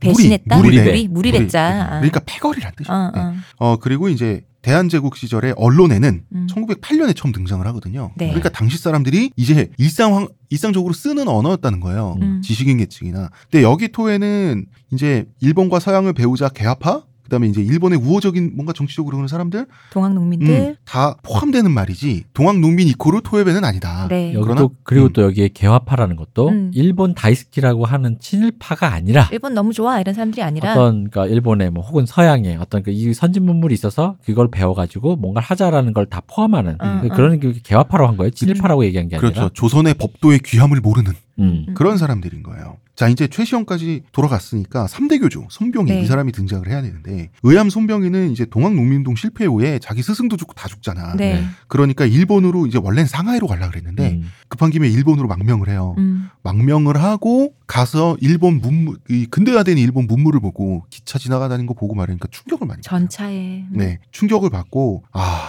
조선 바깥이 이렇게 발 달했구나 그래서 음. 서구 문물을 받아들이지 않으면 큰일 나겠다 해서 노선을 바꿨다기보다는 노선을 약간 어, 수정하였죠. 약간 수정하는 거죠. 그래서 단발해야 되겠다 우리도. 음. 음. 그 다음에 이 백이민족이라고 하지만 검은 옷 왜 우리가 흔히 김구 선생님 패션이라고 부르는 네. 우리 흑 좀더 실용적인 흑이 흑이라고 하는 이 흑이 운동 검은 옷 입자 이걸 이제 하게 돼요 동학 그 교도들을 상대로 백이라는 게 예전에 한번 홍 작가님 얘기하신 적 있지 않나요? 그 하얀 옷을 유지하기 위해서 겨울이고 멋이고 온 사계절 동안 아낙네들이 계속 빨래터에 있었다고 하잖아요. 그 흰 옷을 입기 위해서 음. 씻지는 않으면서 옷은 하얗게 입고 다녔다. 네. 그러면 선교사들의 얘기가 있잖아요. 그러니까 흰 옷이 굉장히 그때 당시에 사람들이 이렇게 불합리한 옷이잖아요. 그렇게 음. 금방 더러워지고 우리나라가 뭐 따뜻하기만 한 것도 아닌데 음. 어 그런 옷을 입지 말고 좀 더 실용적이잖아요. 음. 감, 검은 옷은 그치. 때좀 타도 티도 안 그런데 나고. 입었을 때 새하얀 옷 입는 거 있잖아 그 입는 사람 입장에서는 좋아요 그치. 풀을. 빡빡하게 먹여서 입어봐봐. 어, 좋겠지. 빨래하는 사람 입장에서 힘든 거지 어. 입는 사람 입장에서 아주 좋은 음, 겁니다 그래서 손병희는 일제의 친일파가 아니에요 손병희는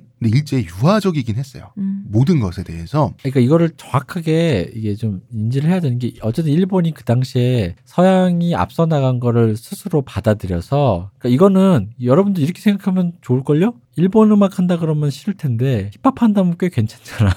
받아들일만 하잖아. 음, 음. 그럼 자 이렇게 그런 분들을 위해서 조금 더 유화적으로 말씀드리면 서양의 서구 유럽에서 발달한 수많은 선진 문물을 일본을 통해서 받아들인 거고 음, 음. 그 중에서 나와 비슷한 인종이었던 혹은 내가 낮춰보았던 일본이 이미 그것을 갖고 있고 우리도 이것을 받아들이는 선진 문물을 받아들이자라는 의미의 개화적인 스탠스였던 거지. 왜냐면 이거를 일본이 갖고 있었던 거에 대해서 유화적이었다고 하면 사람들이 무조건 일본? 일본 좋아? 일본 음. 좋아해? 그럼 친일파네. 이렇게 생각하는데 그건 아니라는 거죠. 그건 아니에요 손병희 의암 손병희는 민족 대표 33인 중에 한 분입니다 그 서양 문물이라는 게 서양 문물이잖아요. 네. 양인들이 갖고 있는 문물인데 일본에 갔더니 그 양인들의 문물을 일본인들이 잘 정착돼서 그걸 쓰고 있는 거 볼 때 우리는 왜 못해라는 생각 왜 안 들겠어요. 그렇죠. 그러니까 거기서 그러니까 그 척양 양이라 그래서 척의 양이라 그래서 외놈들과 양이를 몰아내자 음. 배척하자의 차원에서 이제는 이게 외놈 거냐 서양 거냐가 중요한 게 아니라 그, 의암 손병희도 이제는 이게 현대다. 음, 그렇죠. 음. 신식 문물 자체가 문제인 음, 거죠. 이분이 소파 방정환 선생이 장인 되시는 분이에요. 네. 음. 그리고 그런데 이제 손병희는 조선 민족 민족주의자인 건 맞는데 음. 굉장히 온건한 민족주의자였어요. 그게 뭐냐면 독립을 쟁취해야 된다가 아니라 언제나 이분은 이 북접 계열이잖아요. 네. 북접 계열은 새 세상을 기다리자예요. 음, 음. 그러니까 이분이 당장 어 우리 당장 자기 생애 내에서 우리 내가 추구할 수 있는 거는 조선 일제를 넘어설 수는 없으니까 음. 일제라는 틀 안에서 조선인들의 자치정부 정도가 어떠냐. 음. 요 정도였어요. 음. 요 정도 차원의 민족주의였어요. 그러니까 일본도 일본 제국 입장에서도 조선 사람들을 다 탄압을 하면 그것도 안 되잖아요. 네. 그러니까 요 정도까지는 오케이. 타, 요 정도로 오케이로 타협을 한 거예요. 음. 그러니까 일제는 손병희를 좋아했어요. 아, 자치 정도는 주장할 수 있다. 그야말로 브릿지로 보였지 않을까요? 다리 교두보로 보였을 것 같아요. 아니, 손병희가. 자치를 시켜줄 생각이 없어도 어, 그러니까. 어. 하지만, 그러니까, 이- 이런 사람, 이런 존재인 교두보가 있어야지 조선으로 다리를 건너서 가는 거잖아요. 이런 사람조차 일본에서 받아들여주지 않는다면은 어떻게 조선으로 가서 그게 중간 다리가 있어야 되는 거잖아요. 음. 그래서 일제 시대 내내 손병희는 성공 가도로 달렸어요. 음. 일제 시대에 이 동학, 이 동학을 천도교로 이름을 바꿉니다. 네. 네. 즉 동학과 천도교는 같은 거예요. 네네. 이 천도교 동학이 일제 시대에 신도가 300만 명이었어요 우리나라에. 음. 음. 그리고 장례식에 5천 명의 조문객이 왔는데 장례식에 등장한 자동차 10대입니다. 이 당시에 조선에 차가 몇 대나 있었을까요? 그리고 있죠. 이 사람이 캐딜락을 타고 다녔는데 어 당시에 고종께서도 일제 시대 그러니까 권력은 없는 친왕 정도 수준이죠. 네. 당- 고종께서도 캐딜락을 타고 음. 계셨는데 말이죠. 음. 의암 손병희의 캐딜락이 고종의 캐딜락보다 더 좋았어요. 음. 그 의암 손병희도 웃겨. 웃긴다기보다는 이제 모든 사람이 다 모순점이 있는 거니까 나라의 가장 큰 어르신이 고종 황제가 계신데 내가 더 좋은 차를 탈 수 없다. 차를 바꿔 타요. 음. 이것도 상당히 애매 애매한 사건. 사주진 않아요. 바꿔주는 거지. 근데 이게 바꿔주면 왜 좋은지 알아요? 뭐가 좋아요? 내가 만약 바꿔주면은 내가 준 차를 제가 타는 거잖아. 음. 내가 타는 차는 고종차잖아. 그럼요. 아, 그렇네. 이거는 왕이 두 배로 스웩이 두 배야. 쟨 내 차 타는 거고 이거 제가 이거 왕 왕차 어. 타던 차야. 그리고 뭐 잡지사도 소유하고 고등학교, 음. 대학교 설립하고 이게 뭡니까? 아시아에서 손꼽히는 부자였어요. 네. 근데 나는 그래서 보니까 이 수액이 내가 고종이었으면 나한테 이 차를 바꿔 타는 게 나한테는 손해거든요. 명예적으로는 이득이 될 게 하나도 없어요. 그냥 이 차가 조금 더 좋다라는 그 기능적인 거 말고는 좋은 게 없어요. 명예적으로 굉장히 그렇게 생각하지 손해인데 않아요. 고종이 그런 쪽으로 참 디디해요. 아니 생각해봐요. 내가 내가 왕이면은요. 저는 음. 아예 그런 생각을 하지 않는다고 봐요. 왜냐 밑에 신하가 음. 다내 신민이잖아요. 신민이 나에게 더 좋은 걸 마치- 바쳤잖아요. 그럼 나는 하사하는 거거든. 아. 어, 왕의 관점에서 하사하는 거예요. 그렇죠. 왕이 돼본 적이 없어서. 왕이 왕이 먹던 음식 그다음에 어. 쓰던 물건을 내려주는 거 있죠. 그치. 요것도 굉장히 그 그게 얼마나 어. 큰그 뭐지 아, 그럼 베품인데. 걔가 먹던 거 내가 받았는데. 그거 다르지 그거는 더 좋은 걸 진상한 거지. 나는 더 좋은 아니고. 최상품을 진상을 받은 그리고 거고. 이때 당시에 고종은 이미 아무런 권력이 없잖아요. 네. 완전 일제에 의해서 완전 음. 권력을 뺏겼잖아요. 네. 자기가 한때 다스렸던 나라에서 음. 가장 돈이 많고 세가 많다는 사람이 음. 알아 모셔주면 나에게 음. 진상했으니까. 아유 기특하게 보이지. 음. 고종 전문가 박원순 시장에게 물어보고 싶네요. 이제 그 시대를 약간 다시 거슬러서 을사조약. 네. 자, 을사조약, 을사늑약이죠. 네. 네. 을사조약 나라가 넘어가는 조약 아닙니까? 그러니까 그렇죠. 선비들을 중심으로 항쟁이 일어나요. 이게 을사년 이 그 바로 다음에 병오년에 병오 의병 항쟁이라고 하는데 음. 일제는 병오 의병 항쟁을 가혹하게 진압하죠. 이제 일제가 이제는 일제가 더 이상 세련될 필요가 없어요. 음. 이빨을 이제 드러내는 거죠. 그쵸. 예. 이제 간 다 봤지 뭐. 진압 과정에서 앞장서서 일본군 편에서 앞장서서 의병들을 때려잡는 친일파가 나오게 되죠. 네. 이 사람들의 대부분이 동학 농민운동 출신자였습니다. 음. 그리고 토베라 불리죠. 왜? 이 사람들이 보기에는 양반들이 더 나빠요. 양반들이 너무 자기들을 학살했고 음. 고문했고 음. 불법 처형했고 너무 우리를 역사적으로 수탈했어요. 음. 우리 농민들 자 계급적 차원에서 농민 나라 빼고 농민의 삶만 보는 거예요. 네. 그러면 이 사람들이 더 적폐인 거예요. 해오던 대로 한 거잖아요. 이때까지 동학 농빈과 그 선비들로 이루어지는 의병들이 싸우 계속 싸웠었잖아요. 자 물론 자기 일신 보신을 위해서 나라를 팔아먹고 나는 정말 떵떵거리면서 살아지 후후 이런 사람들이 있어요. 많아요. 있었겠지. 이런 사람들도 토해라 불렸지. 그러나 이 동학 농민운동 출신들에게 민족이 어떻고 이런 말을 하기에는 이분들이 밟아온 처절한 역사? 음, 민족 그거 어, 뭔데? 이 사람들한테 진정성이 없어? 어, 그건 난 아니라고 생각해. 어. 그러니까 이때를 설명할 수 있는 것 중에 이제 여러 개가 있지만 특히나 이런 기층 민중들이 생각했던 것들 중에는 이런 게 있는 거죠. 그러니까 이 사람들이 지금 예를 들어 우리 지금의 현대처럼 교육을 바- 많이 받아가지고 다른 세계를 상상할 수 있는 상상력이라든가 교육 수준이 높지가 않았어요. 그러 니까 이제 이런 되게 종교적인 차원에서만 열정을 갖고 있거나 아니면 이거조차도 아닌 사람들도 많았던 상황에서 조선의 시스템은 마비가 됐거든요. 그즉 자기가 살던 이 세계가 이미 망했어요. 음. 근데 그때 다른 세계가 들어와서 이 세계를 점령했어요. 이럴 때 사람이 드는 마음은 이때 당시 이제 그 일제강점기 시대 문학에서도 좀 종종 보인다고 하는 게 뭐냐면 흔히 말하는 지금으로 연결하면 저는 약간의 그 지금의 저출산 음. 가도 비슷한 음, 느낌인 거죠. 음. 뭐씨 뭐 뭐 뭐 이런 세상에서 내 애 낳아서 뭐 해 음. 됐어 그럼 애를 낳 솔직히 인구가 줄면 나라가 망해가는 거나 국력이 약해질 수 있는 건데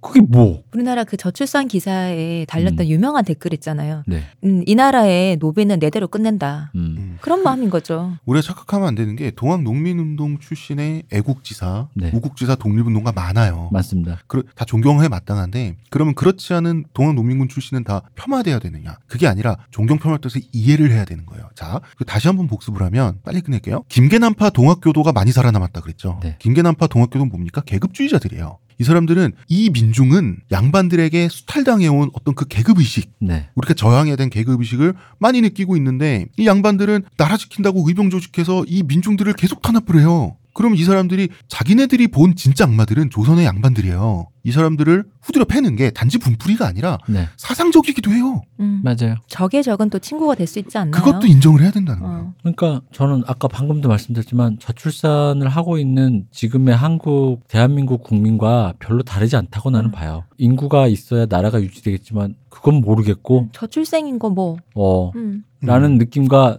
결코 다르지 않고 근데 그렇게 해서 내 생각을 조금 더 행동의 노선에 옮겼을 때 그게 우연찮게 어딘가에 누군가 바 라봤을 때는 바로 이렇게 토해배처럼 음. 토착 외구처럼 그렇게 불리게 되었다는 거죠. 음. 네. 그리고 이 토의배 중에 가장 슬픈 사람 이용구란 사람 얘기를 해야 됩니다. 음. 이 사람 정말 서글픈 사람. 이용구는 손병희, 의암 손병희의 총애하는 제자였어요. 네. 음. 북접 계열이죠. 같이 일본에 망명했었군요. 망명했을 때 같이 갔어요. 음. 같이 가는데 손병희는 일본에서 망명하면서도 이름을 바꾸고 신분을 세탁한 상태에서 살았지만 조선인 부호 행세를 했어요. 음. 음. 그만큼 이 왜냐하면 동학 교도들의 모든 그 헌금은 북접에 모이게 돼 있잖아요. 음. 네. 그쵸. 그래서 사실 풍요로운데 이제 그냥 그리고 교주한테 몰릴 거 아니에요. 야 그럼요. 어. 그런데 이제 이용구는 이제 그런 교주를 잘 보좌를 하면서 같이 소금 문물에 눈 떠요. 음. 네. 그리고 나서 이제 이용구가 총애하는 제자일 때에는 손병희의 지시를 많이 받아요. 음. 그래서 손병희의 지시 내지는 허락에 의해서 이용구 가 진보회라는 단체도 그 만들고. 주역이 되는 거예요. 음. 이 진보회는 뭐냐면 우리도 진보해야 된다. 음.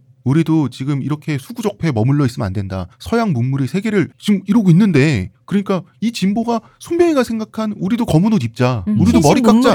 이런 차원이었어요. 어. 그런데 손병희는 어 일제에 대해서 민족 독립과 자강을 추구했지만 손병희도 일제를 그렇게 미워진 않았어요. 그럴 수밖에 없어 이해하자는 거예요. 네. 이용구도 마찬가지였어요. 그래서 일본군을 도와서 뭔가 그러니까 일본군을 도와서 우리 민중도 음. 좀 도와서 같이 어떤 그런 일은 이용구를 많이 시켰다고. 음. 음. 음. 그러니까 뭐냐 하면 러일 전쟁할 때 러시아보단 일본이 나아 보이 나는 거지. 그러니까 러일 전쟁할 때 일본군의 물자를 수송해 주는 역할 음. 이런 거 동학교도들이 많이 했어요. 음. 이용구를 시켜서 손병희가 그 뭐냐 하면 일본군이 한반도를 통해서 러시아 그 국경지대까지 가서 러일 전쟁 싸워야 되지 않습니까? 네. 그럴 때 우리나라 산세가 너무 험악하니까 일본군 물자가 못 가요. 음. 음. 다 이거 우리나라 지게꾼들이 해준 거예요. 이고지고 가는 거죠. 음. 예, 이거 동학교도들이 손병희의 지시로 싼 임금에 음. 음. 그만큼 일본에 대해서 일본이 옳다가 아니라 음. 우호적이었다. 그게 민족 배신의 차원이 아니라 음. 조선 민중을 위해서는 일본이 낫다고 판단을 거죠. 했기 때문에. 음. 어. 근데 이런 과정에 의해서 이용구는 친일파가 돼요.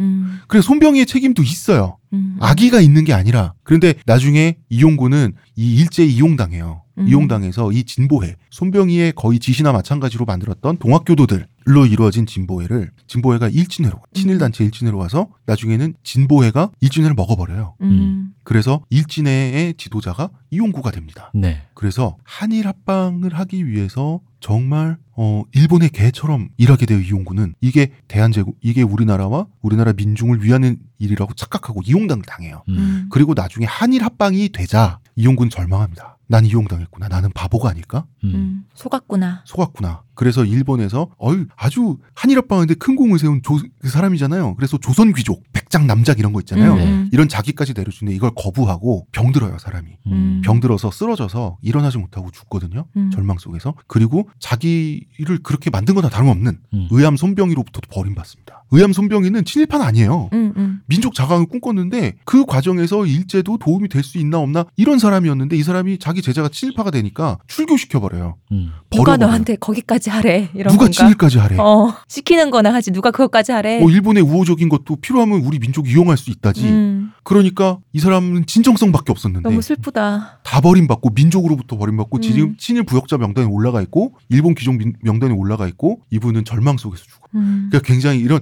이런 서글픈 인간도 그렇네요. 역사는 만들어냈다는 거죠. 근데 이용구 같은 개인은 이용구 같은 사람이 특이 케이스가 아니라는 거죠. 이런 이 시대 사람들은 이런 사람들이 많았어요. 음. 여기서 지금 토에베라 불렸던 동학농민 운동 출신의 사람들이 그 지게를 지어서 지리산을 넘어서 음. 물자를 지고 왔을 사람의 마음을 생각해 본다면 그리고 그 사람 마음 속에서 이까 조선인지 뭔지 음, 내 평생 내 아버지 아버지 아버지들까지 평생 사람 못 살게 굴던 이놈 새끼들이 뭐왜 외놈 순사들이 와가지고 못 살게 군다. 난 사실 그 꼴 보기 좋네라는 말을 음, 얼마든지 했을 거라고 나는 보거든요. 그리고 음. 거기까지 그 산고개를 넘어가면서 지게질한 거 얼마나 고된 일입니까? 네. 그거를 적은 임금을 받고 음. 그거 봉사해 주는 거잖아요. 네. 거기에 진정성이 없다? 거, 어떻게 거기에 진정성이 없을 수가 있어요? 그렇죠. 정말 슬픈 얘기입니다, 네. 이거. 음, 슬픈 일. 그 결과 나라가 망했으니 네. 정말 슬픈 얘기입니다. 그러니까요. 그러니까 함께 나는 이런 느낌이 드는 거야. 아까 저출산 얘기 계속하는 이유가 그냥 함께 같이 죽자. 음, 이런 맘처럼 느껴져요. 맞아요. 뭔진 모르겠는데 음, 다음 패턴이 뭐가 있는지 모르겠어. 그러니까 후천 개벽이 뭔진 모르겠지만 음. 그럼 여기서 죽자 그냥. 어, 떻게 되든지 한번 꼬라지나 보자. 어. 내가 어, 그런 뜻인 거지. 이 나라의 다음을 내가 왜 걱정해 줘야 돼? 어. 어. 나는 그 근데 그 마음이 누가 남들 보기에 이 삐뚤어진 새끼 뭐 이렇게 생각할 수 있지만 그게 얼마나 깊은 절망과 슬픔 속에서 나왔을지 생각하면 나는 좀 그게 그렇죠. 좀- 그리고 이 얘기는 우리나라가 일본에 침탈당해서 일제 36년이 시작되기 전이에요. 네. 그 전이기 때문에 이때 당시엔 정말 나쁜 놈이 일본이 될지 러시아가 될지 청나라가 될지 아무도 몰라요. 맞아요. 그래서 이미 그래놓고 거기서 꼬였는데 풀 그걸 풀지도 못한 채 그걸 풀겠답시고 뭘 하면서 자기들끼리 왜 청나라를 끌어들여 일본을 끌- 음. 하면서 나라가 함께 망해가는 그 와중에 있었던 되게 슬픈 네. 얘기인 거죠. 그리고 이용구가 정말 순수했던 사람인 게 일본으로부터 이제 그 이렇게 우리 일본을 위해서 노력 봉사를 해주면 만주에 가서 낙원을 건설할 기회를 주겠다고 거- 그 기회를 갖고 싶다고 해서 일본의 허락을 받아요. 네. 음. 그게 뭐냐면 만주에 가서 새수른 세부대 후천 개벽에 음. 정말 농민들이 평등하게 누가 누구들 착취하지 않고 같이 집단 노동하고 다 같이 나누고 네. 그러니까 이제 집강소 정치 음. 그거를 만주라고 하는 새 땅에서 한번 진짜 펼쳐보자 이 꿈을 이용구가 갖고 있었어요. 음. 네. 그런데 한일합방 되고 나서 일본이 만주? 만주 그 관동군 따는데 누구한테 줘 그거를? 감언인사를 속았구나. 네. 그러니까 이분이 순수하긴 했던 순진 순진하기도 했지만 음. 순수하긴 했던 사람이에요. 뭐그 이전까지는 못 믿을 이유가 음. 없었으니까요. 자 그럼 우리 일진회 얘기해야죠. 네. 일진회가 우리가 알고 있는 친일 아주 악질 단체 일진회가 생겨난 그게 배경이 일진회라고 하면 토회 중에 토회 아닙니까? 그렇죠. 바로 그렇기 때문에 동학 농민운동 출신이 80%가 됐던 거예요. 음, 음. 음. 일진회. 근데 과정을 보면 잘잘못을 떠나서 이해가 되지 않습니까? 네. 그렇죠. 이거 이해 안 되면 그러니까 이거 사이코패스야. 아니 아니 이해를 하자고 이해를. 그 이게 이해가 안 되면 뭐 싫을 수는 있는데 좋고 싫고 호불호는 있을 수 그렇죠. 있는데 이게 이해가 안 된다는 거는 정말 순결한 사람이야. 어, 그러니까 단 한 명도 자기의 선조가 단 한 명도 탐관오리가 없고 단 한 번도 뭔가 삿된 그걸 없이 이게 안중근 선생님 같은 분으로 한 30대, 50대가 다 채워진 반개까지 다 채워진 그런 분이야. 뭐 선조까지 아니라도 본인 자체가 태어나면서 음. 지금까지 한 번도 그런 어떤 신념이나 생각이 흔들린 적이 No, 없는 no, 사람이어야죠. no. 본인만 그러면 안 된다고. 그럼 안 돼? 어, 할아버지, 할아버지, 할아버지, 할아버지 음. 가지까지 올라가서 그런 그런 기야. 아, 안 돼, 안 돼. 사피엔스까지 올라가야 돼. 진짜. 음. 순혈이어야 돼. 그러니까 아까 말씀하신 것처럼 순혈 사패스 흑인인데.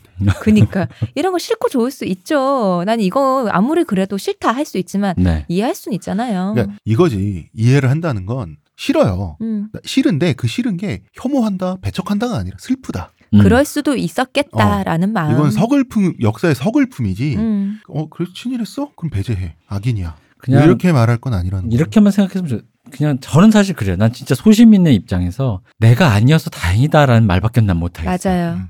그리고 이용구에 대해서도 이용구란 사람이 친일 부역자 명단에 지금 올라가 있고 음. 네. 예 그렇게 돼 있지 그렇게 규정된 건 어쩔 수 없어요 그 친일을 했으니까 그러니까 올라간. 것도 이상하지 않잖아요. 그런데 그 이 사람의 그 서글픔 인생의 결국 실패로 이용만 당하고 끝난 음. 이 사, 근데 이 사람은 진정성만 있었잖아요 그러니까 이분 생의 궤적을 볼때 그건 너무 슬프잖아요 어. 그렇죠. 그렇게 친일했다고 욕만 먹을 일이냐는 거죠. 네. 아, 욕 먹어도 돼 근데 슬프잖아 그러니까 욕만 먹을 일이 아니라는 음. 거지. 자 이렇게 이제 천도교는 천도교가 됐어 됐죠 농학은 네. 네. 동학은 동화. 농학 농학 어 돼서 이제 해방 후에 마이너 종교가 돼버립니다 그죠 네. 네. 근데 그래서 지금 이제 동학이라고 하는 이름은 이제 뭐 운동권에는 노스털지어가 돼 있고 그 다음에 아마 우리나라의 이제 전통적인 진보 정권 네. 지금도 진보 정권이 진보 정권에는 동학이라고 하는 것이 굉장히 어떤 그 우리나라의 과거의 정의를 상징하는 네. 친, 친일과 대비되는 그런 어떤 상징성을 띠게 또 됐죠. 상징성을 띠게 되는 그렇게 돼버렸어 하나의 배지가 됐어요. 음. 그럼 내가 그렇게 선호하는데도 불구하고 그 선호하는 사람들이 너무나도 슬픈 역사 속에서 이상한 어떤 호명 속에서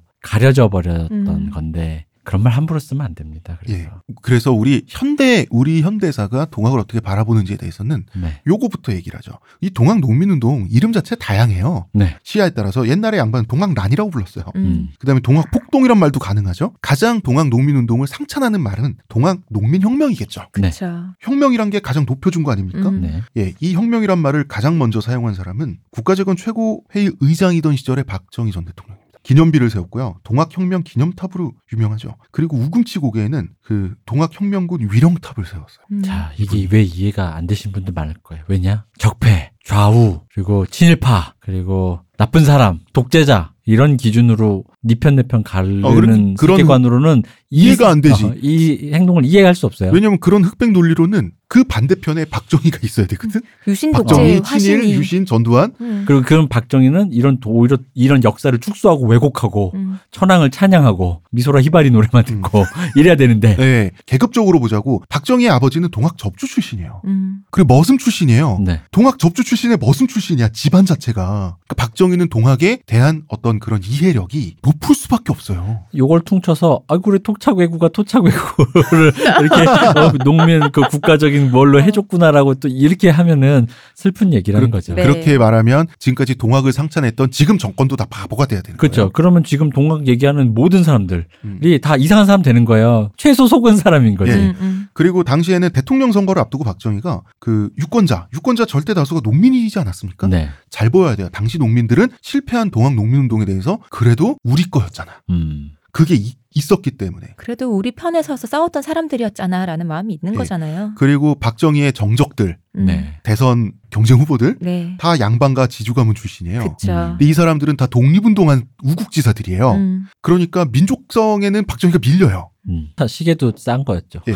하지만 하지만 박정희의 강점은 있죠. 출신 계급. 네. 음. 출신 계급은 농민 출신이란 말이에요. 네. 그렇기 때문에 그걸로 그 계급적인 걸로 농민들에게 어필하려면 어 어필할 수 있는 거죠. 이 동학 그 우금치 위령탑 세워줄 수 있는 거예요. 네. 그래서 남접의 중심이 우금치에서 다 죽은 사람들은 전라도민들 아닙니까? 전라도 득표율 1위 박정희였죠. 음. 네. 이게 역사가 그렇게 단순치 않다는 거예요. 그리고 한국인은 말이죠. 박정희 첫 번째 대전에서 그 당시에 반대편에서 박정희 빨갱이란 얘기밖에 안 했어요. 네, 네, 맞아요. 맞아요. 그렇지만 박정희 됐죠. 당선됐죠. 네. 그러니까 빨갱이로도 안 되니까 두 번째에서는 박정희 저 친일파라 그랬어요. 음. 만주군 장교. 출신 만주군 장교 독립군 때려잡고 그런데 더 높은 득표율로 당선이 돼요. 음. 왜냐? 그러니까 민족적으로는 박정희가 뭐가 없어요. 음. 박정희에겐 계급적 그쵸. 배경이 있는 거예요.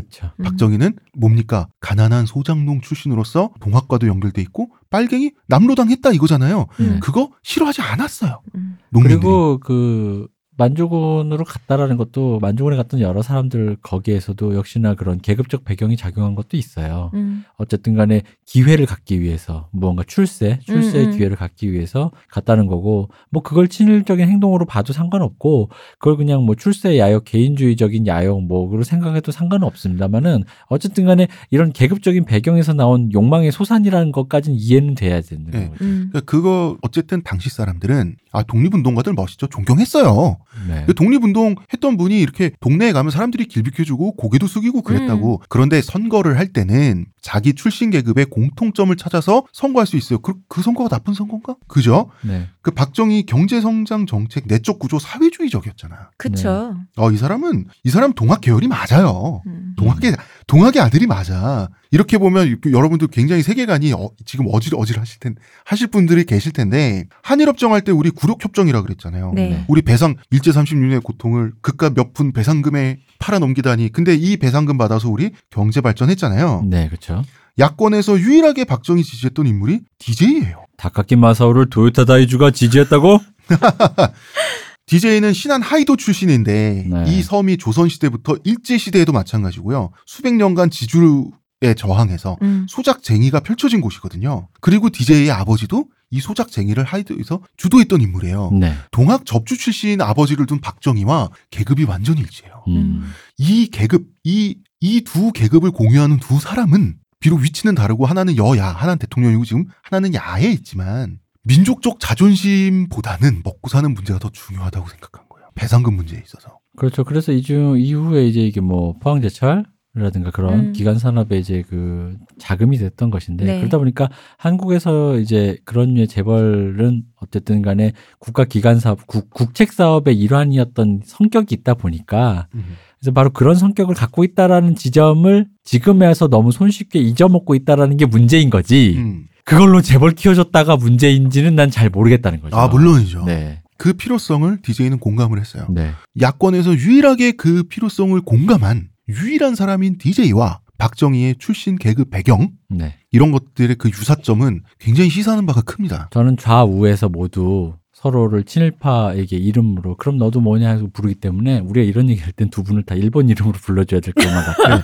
다카기 마사오의 경제 정책에 찬성한 사람은 도요타 다이주다. 그러니까 됐니? 여러분? 됐어요? 조선일보도 됐고 한겨레도 됐지? 음, 어? 그러니까 좌우가 서로 음, 넌 친일파 넌 빨갱이 이게 음. 이게 이, 이 일화 속에서는 모든 게 다 의미가 없는 거예요. 모두가 원하는 호명으로 내가 해줬어. 우리 안 하려면 얼마나 얼마나 이게 국공합작적인 방송이냐. 어? 음, 아, 외국하느라 지치네. 그러니까 일본 사람한테 일본어 잘하는 사람 반인 반신을 일본어로 뭐라고 하나요? 다카키 마사오라고. 그러니까 자, 이 박정희가 동학에 대한 박정희의 이 애정 있죠. 네. 이거는 이해할 수밖에 없고 실제 본인의 출신 계급부터 본인의 경제 정책까지 음. 맞아떨어지는 부분이 있어요. 그러니까 박정희의 형, 누구지? 박상희. 네. 예. 박상희 씨가 그 진짜 빨갱이의 거두가 되는 거는 그렇죠. 이게 기본적인 사상적 흐름이 일치한다니까 그. 계급적인 거에서 빨갱이로 가는 게 너무나 자연스러운 흐름이라니까 그러니까 이게 이게 요즘 유행하는 말로 이게 근본력 있는 거예요. 맞아요. 그래 박정희에 대해서 반대할 수도 있고 찬성할 수도 있지만 근본력이 있다. 음, 근데 재밌는 게 말이죠. 이제 박정희 다음 대통령이 전두환 아닙니까? 네 그렇죠. 근데 전두환도 전봉준 추앙 사업을 진행을 했어요. 네. 그 박, 전보, 전두환은 전두환만의 이유가 있었습니다. 어, 같은 전시라서. 음. 아 그건 뭐 야, 뭐 이해 가능하네요. 이해합니다. 네. 야, 이렇게 갑자기 근본력이 없는, 아, 이 사람 정말 뭘 해도 이 사람 근본이 없어요. 아 왜 본대 본대 찾아서 해줬는데 왜?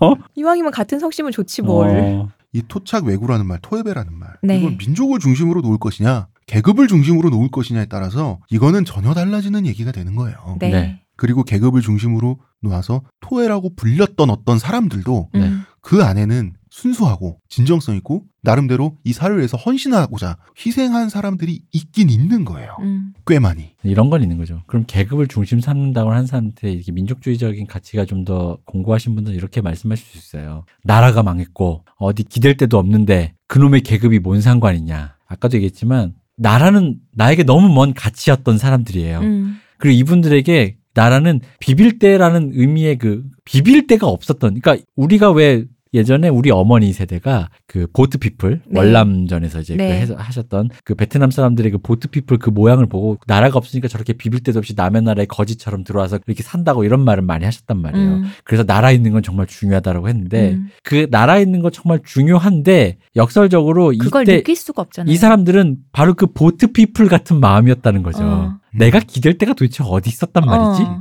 그러니까 국가가 현실에서 국가 일상생활에서 국가의 존재를 못 느끼고 그렇죠. 국가가 너무 희미한 거예요. 네. 그래서 그러니까 이렇게 거칠게 모식도처럼 구분하면 안 되지만 굳이 하자면 그 희미한 국가를 음. 너무 희미한 게 불쌍하고 소중해서 전봉준파는 다소 지키고자 했던 거고 네. 그게 무의미하니까 김계남 같은 사람한테 무의미했던 거예요. 그리고 사람은 자기를 뭐 이거는 뭐 그건 사람마다 개인 차는 있겠습니다만 어쨌든 자기를 정체화할 수 있는 집단이 필요한 건 맞아요. 근데 그때 나에게 희미하게 보이는 국가가 아니라 나, 와 같은 삶을 살아왔던 나의 동지들이랄까 그런 계급에 대해서 그걸 내가 속한 진짜 진정성을 느끼는 집단이라고 느낀다라는 거에 대해서 그게 그렇게 욕을 먹을 일은 나는 아니라고 본다는 거죠. 음. 어, 동학농민을 학살했던 양반 출신 동학농민도 학살하고 왜군과도 싸웠죠. 네. 예국지사들은 지금까지 이분 존윅이네. 예.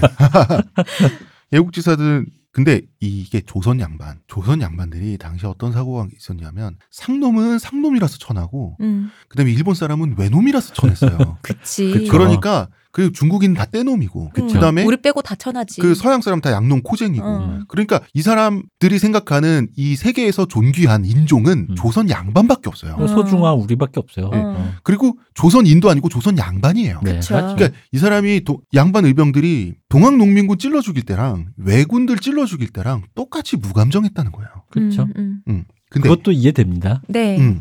그럼 이 사람들은 존경에 마땅한 독립지사고 어? 존경에 마땅할 수 있어요. 우리나라 어쨌든 그런 활동에 의해서 독립한 나라니까. 네. 그런데 그럼 동학 농민군에 대한 건 어떠냐? 근데 내 생각 내 말은 이거예요. 동학 농민군들의 투쟁을 있는 그대로 이해하고 역사 속에서 우리가 이해하고 승리할 수도 있는 거잖아요. 음. 그런데 자 지금 진 우리나라 그 정치 진보적인 정치 세력은 동학 농민군을 원래부터 상찬해 왔어요. 음. 그리고 지금 정권이 진보 정권이에요. 그래서 동학 농민혁명 참여자 등의 명예 회복에 대한 특별법이란 게 제정이 됐어요. 네, 네. 맞습니다. 지금 2018년에 작년에 제정이 됐어요. 네. 그러면은 동학 농민 혁명의 모습 그대로 분명히 토베로도 불리고 여러 그게 있었지만 그걸 우리가 품고 이해하고 음. 가, 가급적 인정도 하자라는 차원이 아니야. 음. 보면 말이죠. 제1조 목적. 이 법은 봉건제도를 개혁하고 일제의 침략으로부터 국권을 소화하기 위해서 동학 농민혁명에 참여한 사람의 애국 애족 정신을 기리고 계승 발전시켜 민족 정기를 복돋우며 동학 농민혁명 참여자와 그 유족의 명예를 회복함을 목적으로 한다. 애국, 독립, 항일, 반일 이거밖에 없네요. 어째서 추모의 이유가 네. 그거여야만 하는 거예요. 그러니까 우금치 전투에서 동학 농민군을 학살한 건 일본군이어야만 하게 되는 거고 네. 이렇게 역사가 비틀려야 되는 거예요. 이게 근데 지금 당장 이 지금 정권의 문제는 아니라고 생각해요. 처음부터 아, 그렇죠. 어, 박정희 때부터 우리가 반일 감정이 얼마나 공고하게 심어져 있어요. 근데 이 상태에서 갑자기 그 동학 농민분들이 그런 일도 하셨지만 그래도 그것도 나라 생각해서 한 거 아닌가요라고 말할 수는 없는 거잖아요. 그러니까 이게 나라를 생각했다 안 했다의 문제가 아니라 동학 농민 자체가 계급성을 띄었다라는 부분이 여기에 분명히 들어가야 된다는 거죠. 그쵸. 즉 완- 어. 완전 거세돼 있죠. 그들도 민족이니까 음. 민족의 삶을 위해서 분연히 일어나신 분들이다. 비록 방법이 달랐거나 음. 서로 노선이 달랐을 그쵸. 수는 있는데, 근데 그분이 아니라 이건 뭐냐면 명백하게 외부자인 타자인 그, 그 일본 음. 외세라는 걸 성정하고 거기에 대해 대항을 했기 때문에 그 가치만 인정해 준다는 네. 얘기거든요. 그렇기 때문에 명예 회복하고 네, 그렇기 네, 때문에 그런 의미의 명예만 회복해 준다는 건데 그러면 그건 반쪽짜리라는 거지. 음. 그리고 그거는 나중에 동학 농민이 니 나중에 슬픈 역사로 갔던 그 맥락도 아무것도 이해가 되지 않는 거고 그리고 이건 뭐냐면 이런 법을 만들었다는 건 결국 역사를 기린다라는 건 우리 후손들에게 그 역사에 대한 걸 가치를 가르쳐 주는 건데 아무것도 가르쳐 줄 수가 없다라는 거지. 그러니까 좋은 편, 나쁜 편, 친일파, 독립파 음. 요 얘기밖에 없는 거예요. 전선의 선명함만 가르쳐 주고 맞아요. 그 역사가 가- 갖고 있는 그 슬픔에 대해서는 아무것도 가르쳐 주지 않고 외면하고 있다라는 얘기죠. 이건 반쪽짜리라고 이런 거는. 그리고 지금 지금 정권 세력 사고의 한계를 보여주는 문장이기도 해요. 이 일조는.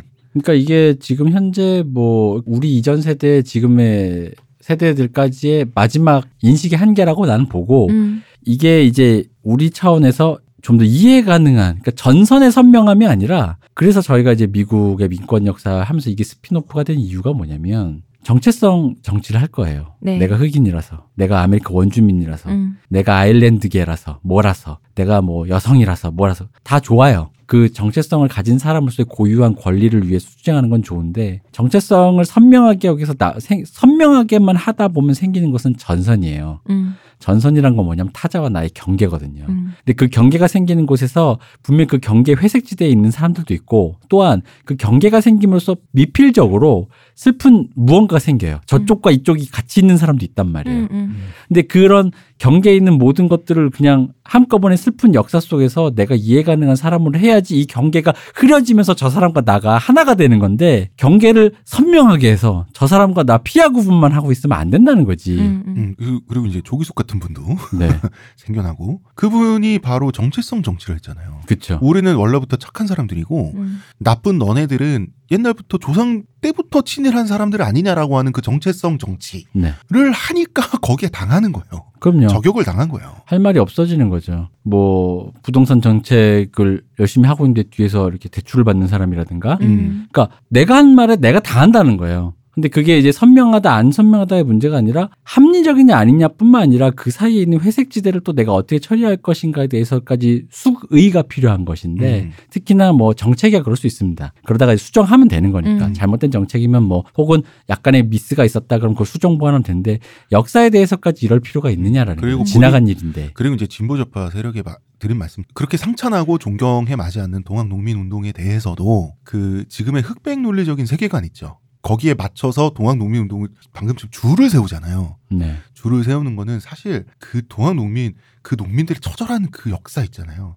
그거를 그게 솔직히 죄 짓는 거라고 나 생각해요. 그러니까 그분 그걸 통합적으로 이해를 받아들이고 이해해야 그러니까 된다고 생각해. 역사 속에서 되게 슬픈 부분이 있는데 이상하게 찬란하고 멋있는 것만 보려고 하는 거지. 음. 음. 음, 슬픈 건 슬픈 건대로 우리가 뭔가를 받아들일 수 있어야 되는데 슬픈 건 왠지 비굴하고 찌질한 역사 같은 거야. 음. 혹은 내 거가 만들려면 분노의 촉발제로서 사용할 재료면 음. 인정받아. 음. 음. 그 슬픔조차 역사의 재료로. 이거 그, 어 근데 만약에 나의 분노의 촉발제로 인정 못 받잖아? 이건 분노가 안, 안 되니까. 음. 그러면은 폐기해버리는 거야. 모르는 역사가 돼버리는 그렇지. 거지. 그러니까 그런 분노는 진짜 분노도 아니에요. 의식적 분노지. 그러니까 그 우리 박 박사 출연해서 했던 윤리의 도구한 거예요. 네. 내가 패고 내가 화내려고 취사 선택하는 것일 뿐이지 음. 이 사람들이 어떤 슬픔 속에서 역사 속에서 내가 이 사람들 공명한 게 하나도 없어. 그냥 그런 거죠. 음. 역시 하지만 안 하려면 공명하고 있다. 역시 음. 최고의 방송. 안 하려면 또 이번 주에도 또 오랜만에 aggro를 끌었다. 뭐 오랜만이야 맨날 어, 끌지 뭐. 어, 이번 주 어그로 좀센것 같습니다. 아, 이거 좀 있네요. 어그로 여기 좀 있다. 아 이게 어. 하, 이 밭을 너무 간만에 저분이 토착왜구란 말을 씀으로써 우리 모르세요. 저희는 억울로 없는 얘기라고 생각해도 또 누군가는 억울로 끌리잖아요. 아 물론 나는 어쩔 수 없어요? 말하면 난 그런 거 있어. 내가 사실 제가 네. 여러분 진짜로 제가 어그로 끌려 그런 게 아니에요. 내가 지뢰를 밟아줌으로써 음. 나만 쓰레기가 되면 이 방송이 아 이런 생각을 가진 사람도 있구나라고 하는 어떤 그런 빌런의 모습으로 가려고 했던 건데 대표님 안 할라- 즐거워서 그러는 거잖아. 안 할 아니야. 내가 얼마나 고통스러운데 안 할람 나무 위키 내가 댓글에 가끔 나 욕하는 사람 나올 때 내가 얼마나 슬픈지 알아? 나도 굉장히 자상하게 말하는데 왜 박 박사만 자상하게 말한다 그러고. 아니야. 아니 제가 근데 그거 아니라고 말씀드렸잖아요. 나무위키에 보다 보면 어그로가 뭐 끄는 방송이다 이런 설명이 돼 있길래 근데 내가 슬픈 거야. 이게 왜 어그로야? 어그로를 끄는 게 아니야. 지뢰를 밟아주는 거지. 그러니까 지뢰를 밟든 안 밟든 전 상관없다고 아니 뭐 생각해요. 대표님이나 박 박사님. 왜냐면 그 오만한 풍성충. 예전에 그 미야비 미유키 선생님의 소설 어떤 소설 중에서 어떤 대사가 그런 게 있어요. 네. 그 말이라는 것은 내 입 밖으로 나가는 순간 내가 생각했던 것과 전혀 다른 얘기가 된다 그랬어요. 그러니까 내가 어- 내가 어떤 생각으로 어떻게 얼만큼 고민하고 가다듬든지 상관없이 내 입 밖으로 나간 말은 스스로 생명력을 가져서 받아들인 사람은 다 조금씩은 다르게 듣는 거죠. 그러니까 우리가 어구를 끌고자 하지 않는 하다못해 졸려라는 뭐 이런 말을 해도 누군가는 뭐라고 이렇게 된다고. 음. 그러니까 어쩔 수 없어요. 그. 그쵸. 근데 내입 밖에서 나온 말이 일종의 새란 말이야. 어. 참새인데 그게 받아들이는 사람 때문에 뱁새가 되거나 음. 메추리가 되는 건 되는데 불사조가 되고 막 이러면 어, 아, 어, 아니면 무슨 뭐 돼지가 되고 막 이러면은 날아올라라. 아 이건 우, 너무하잖아. 어쩔 수가 없잖아요. 그리고 뭐 그거를 하나라 하나하나 일일이 다 증명할 수도 없는 거잖아요. 그렇습니다. 아, 어, 저희가 언젠간 동학농민 운동에 대해서 좀 한번 해보고 싶다 했는데 네. 마침 네, 마침 계기가 spin-off를 하게 됐습니다. 그리고 저희는 그 누구도 폄하하려고 한 방송이 아니다. 그럼요. 이제 방송을 들어보 저희가 늘 하는 수면. 얘기 뭡니까? 아실 거예요. 이해합시다. 아 근데 그래서 이제 마지막 결론 우리가 이제 결론 정해줘야죠. 자 그럼 나경원 씨는 토착 왜구의 조건에 부합하나요 안 하나요? 요거를 이 방송을 듣고 우리가 판단해 줘야지. 아니 스스로도 생각해 봅시다. 토착외구에 잠깐만 판단해 줘. 빨리 가야 돼 이제. 어, 또 너무 늦었다고. 그거는 대표님 노코멘트 아니 부르는 사람 마음이야. 그런가? 그건 부르는 사람 마음이잖아. 음. 어, 어쨌든 그 나경원 의원 본인은 굉장히 싫어하는 걸로 보이고 있습니다. 어떻게 좋겠어요 그런 말이. 도착 외구. 아, 그 비슷한 말을 썼어요. 옛날에 그 태평양 전쟁할 때 영미 뭡니까 귀축 영미 영미. 아. 했잖아요 일본에서. 네. 그런데 그 약간 아 이게 미국의 입장을 좀 이- 이해해 보려고 하고 네. 좀 그런 사람들이 그 비슷한 뭐 도착 서양인 뭐 도착 양이 이렇게 좀 음. 약간 비슷한 의미로 불렀던 걸로 알고 있어요. 당시에. 아, 근데 검은 머리 외국인 이후에 간만에 들은 신사람. 아 그건 음, 그렇습니다. 표현이었어요. 정말로. 음, 이 혐오 언어 중에서도 이렇게 착 붙는 언어가 이런 조어 발달이 정말 눈부시다. 아, 그러니까 어. 이게 우리나라 힙합이 나름 미국 오리지널 본토 힙합에서 나온 다른 나라의 각 나라의 지주 중에서 근데 제가 보기엔 제일 뛰어나다고 보는데 하, 역시 한국의 이게 디스 문화가 이게 확실히 이 swag과 디스 문화가 확실히 발달돼 있어요. 잘한다니까. 그러니까 위에서부터 아래까지 골고루. 촘촘하게. 아, 근데 그 촘촘해. 정암 사고의 그 토해배도 아, 그럼요. 그거 좋지 않습니까? 음. 100년이 넘은 그건데 좋았습니다. 우리 조상님들의 구령이 우리 어떤 누구도 어디에 있는 어떤 계층에 있는 누구도 우리 피해갈 수 없지. 아, 좋습니다. 우리 오늘 또 우리 민족 전통의 어떤 걸 네. 느, 기운을 느껴가면서 네. 여러분 착각하면 안 돼요. 토 그 수액이 아니라 나쁘다는 뜻이에요 지금. 여러분 진짜 착각하면 안 돼요. 오늘도 애국하는 네. 애국 방송 애널람 네. 여기까지 할까요? 근데 사람이 아무리 싫어도 그럴수록 말은 반대를 하거나 비판할 땐 세련되게 해야 돼요. 토착 외교라고 부르는 순간 똑같은 사람 되는 진짜. 난 음. 그렇다고 봐. 애국방송 애널람 여기까지 하겠습니다. 여기까지 하겠습니다. 홍대선 작가님, 교주라고 불러줘요. 홍대선 교조님, 감사합니다. 이동규 대표님 감사합니다. 감사합니다. 쉬우셨습니다.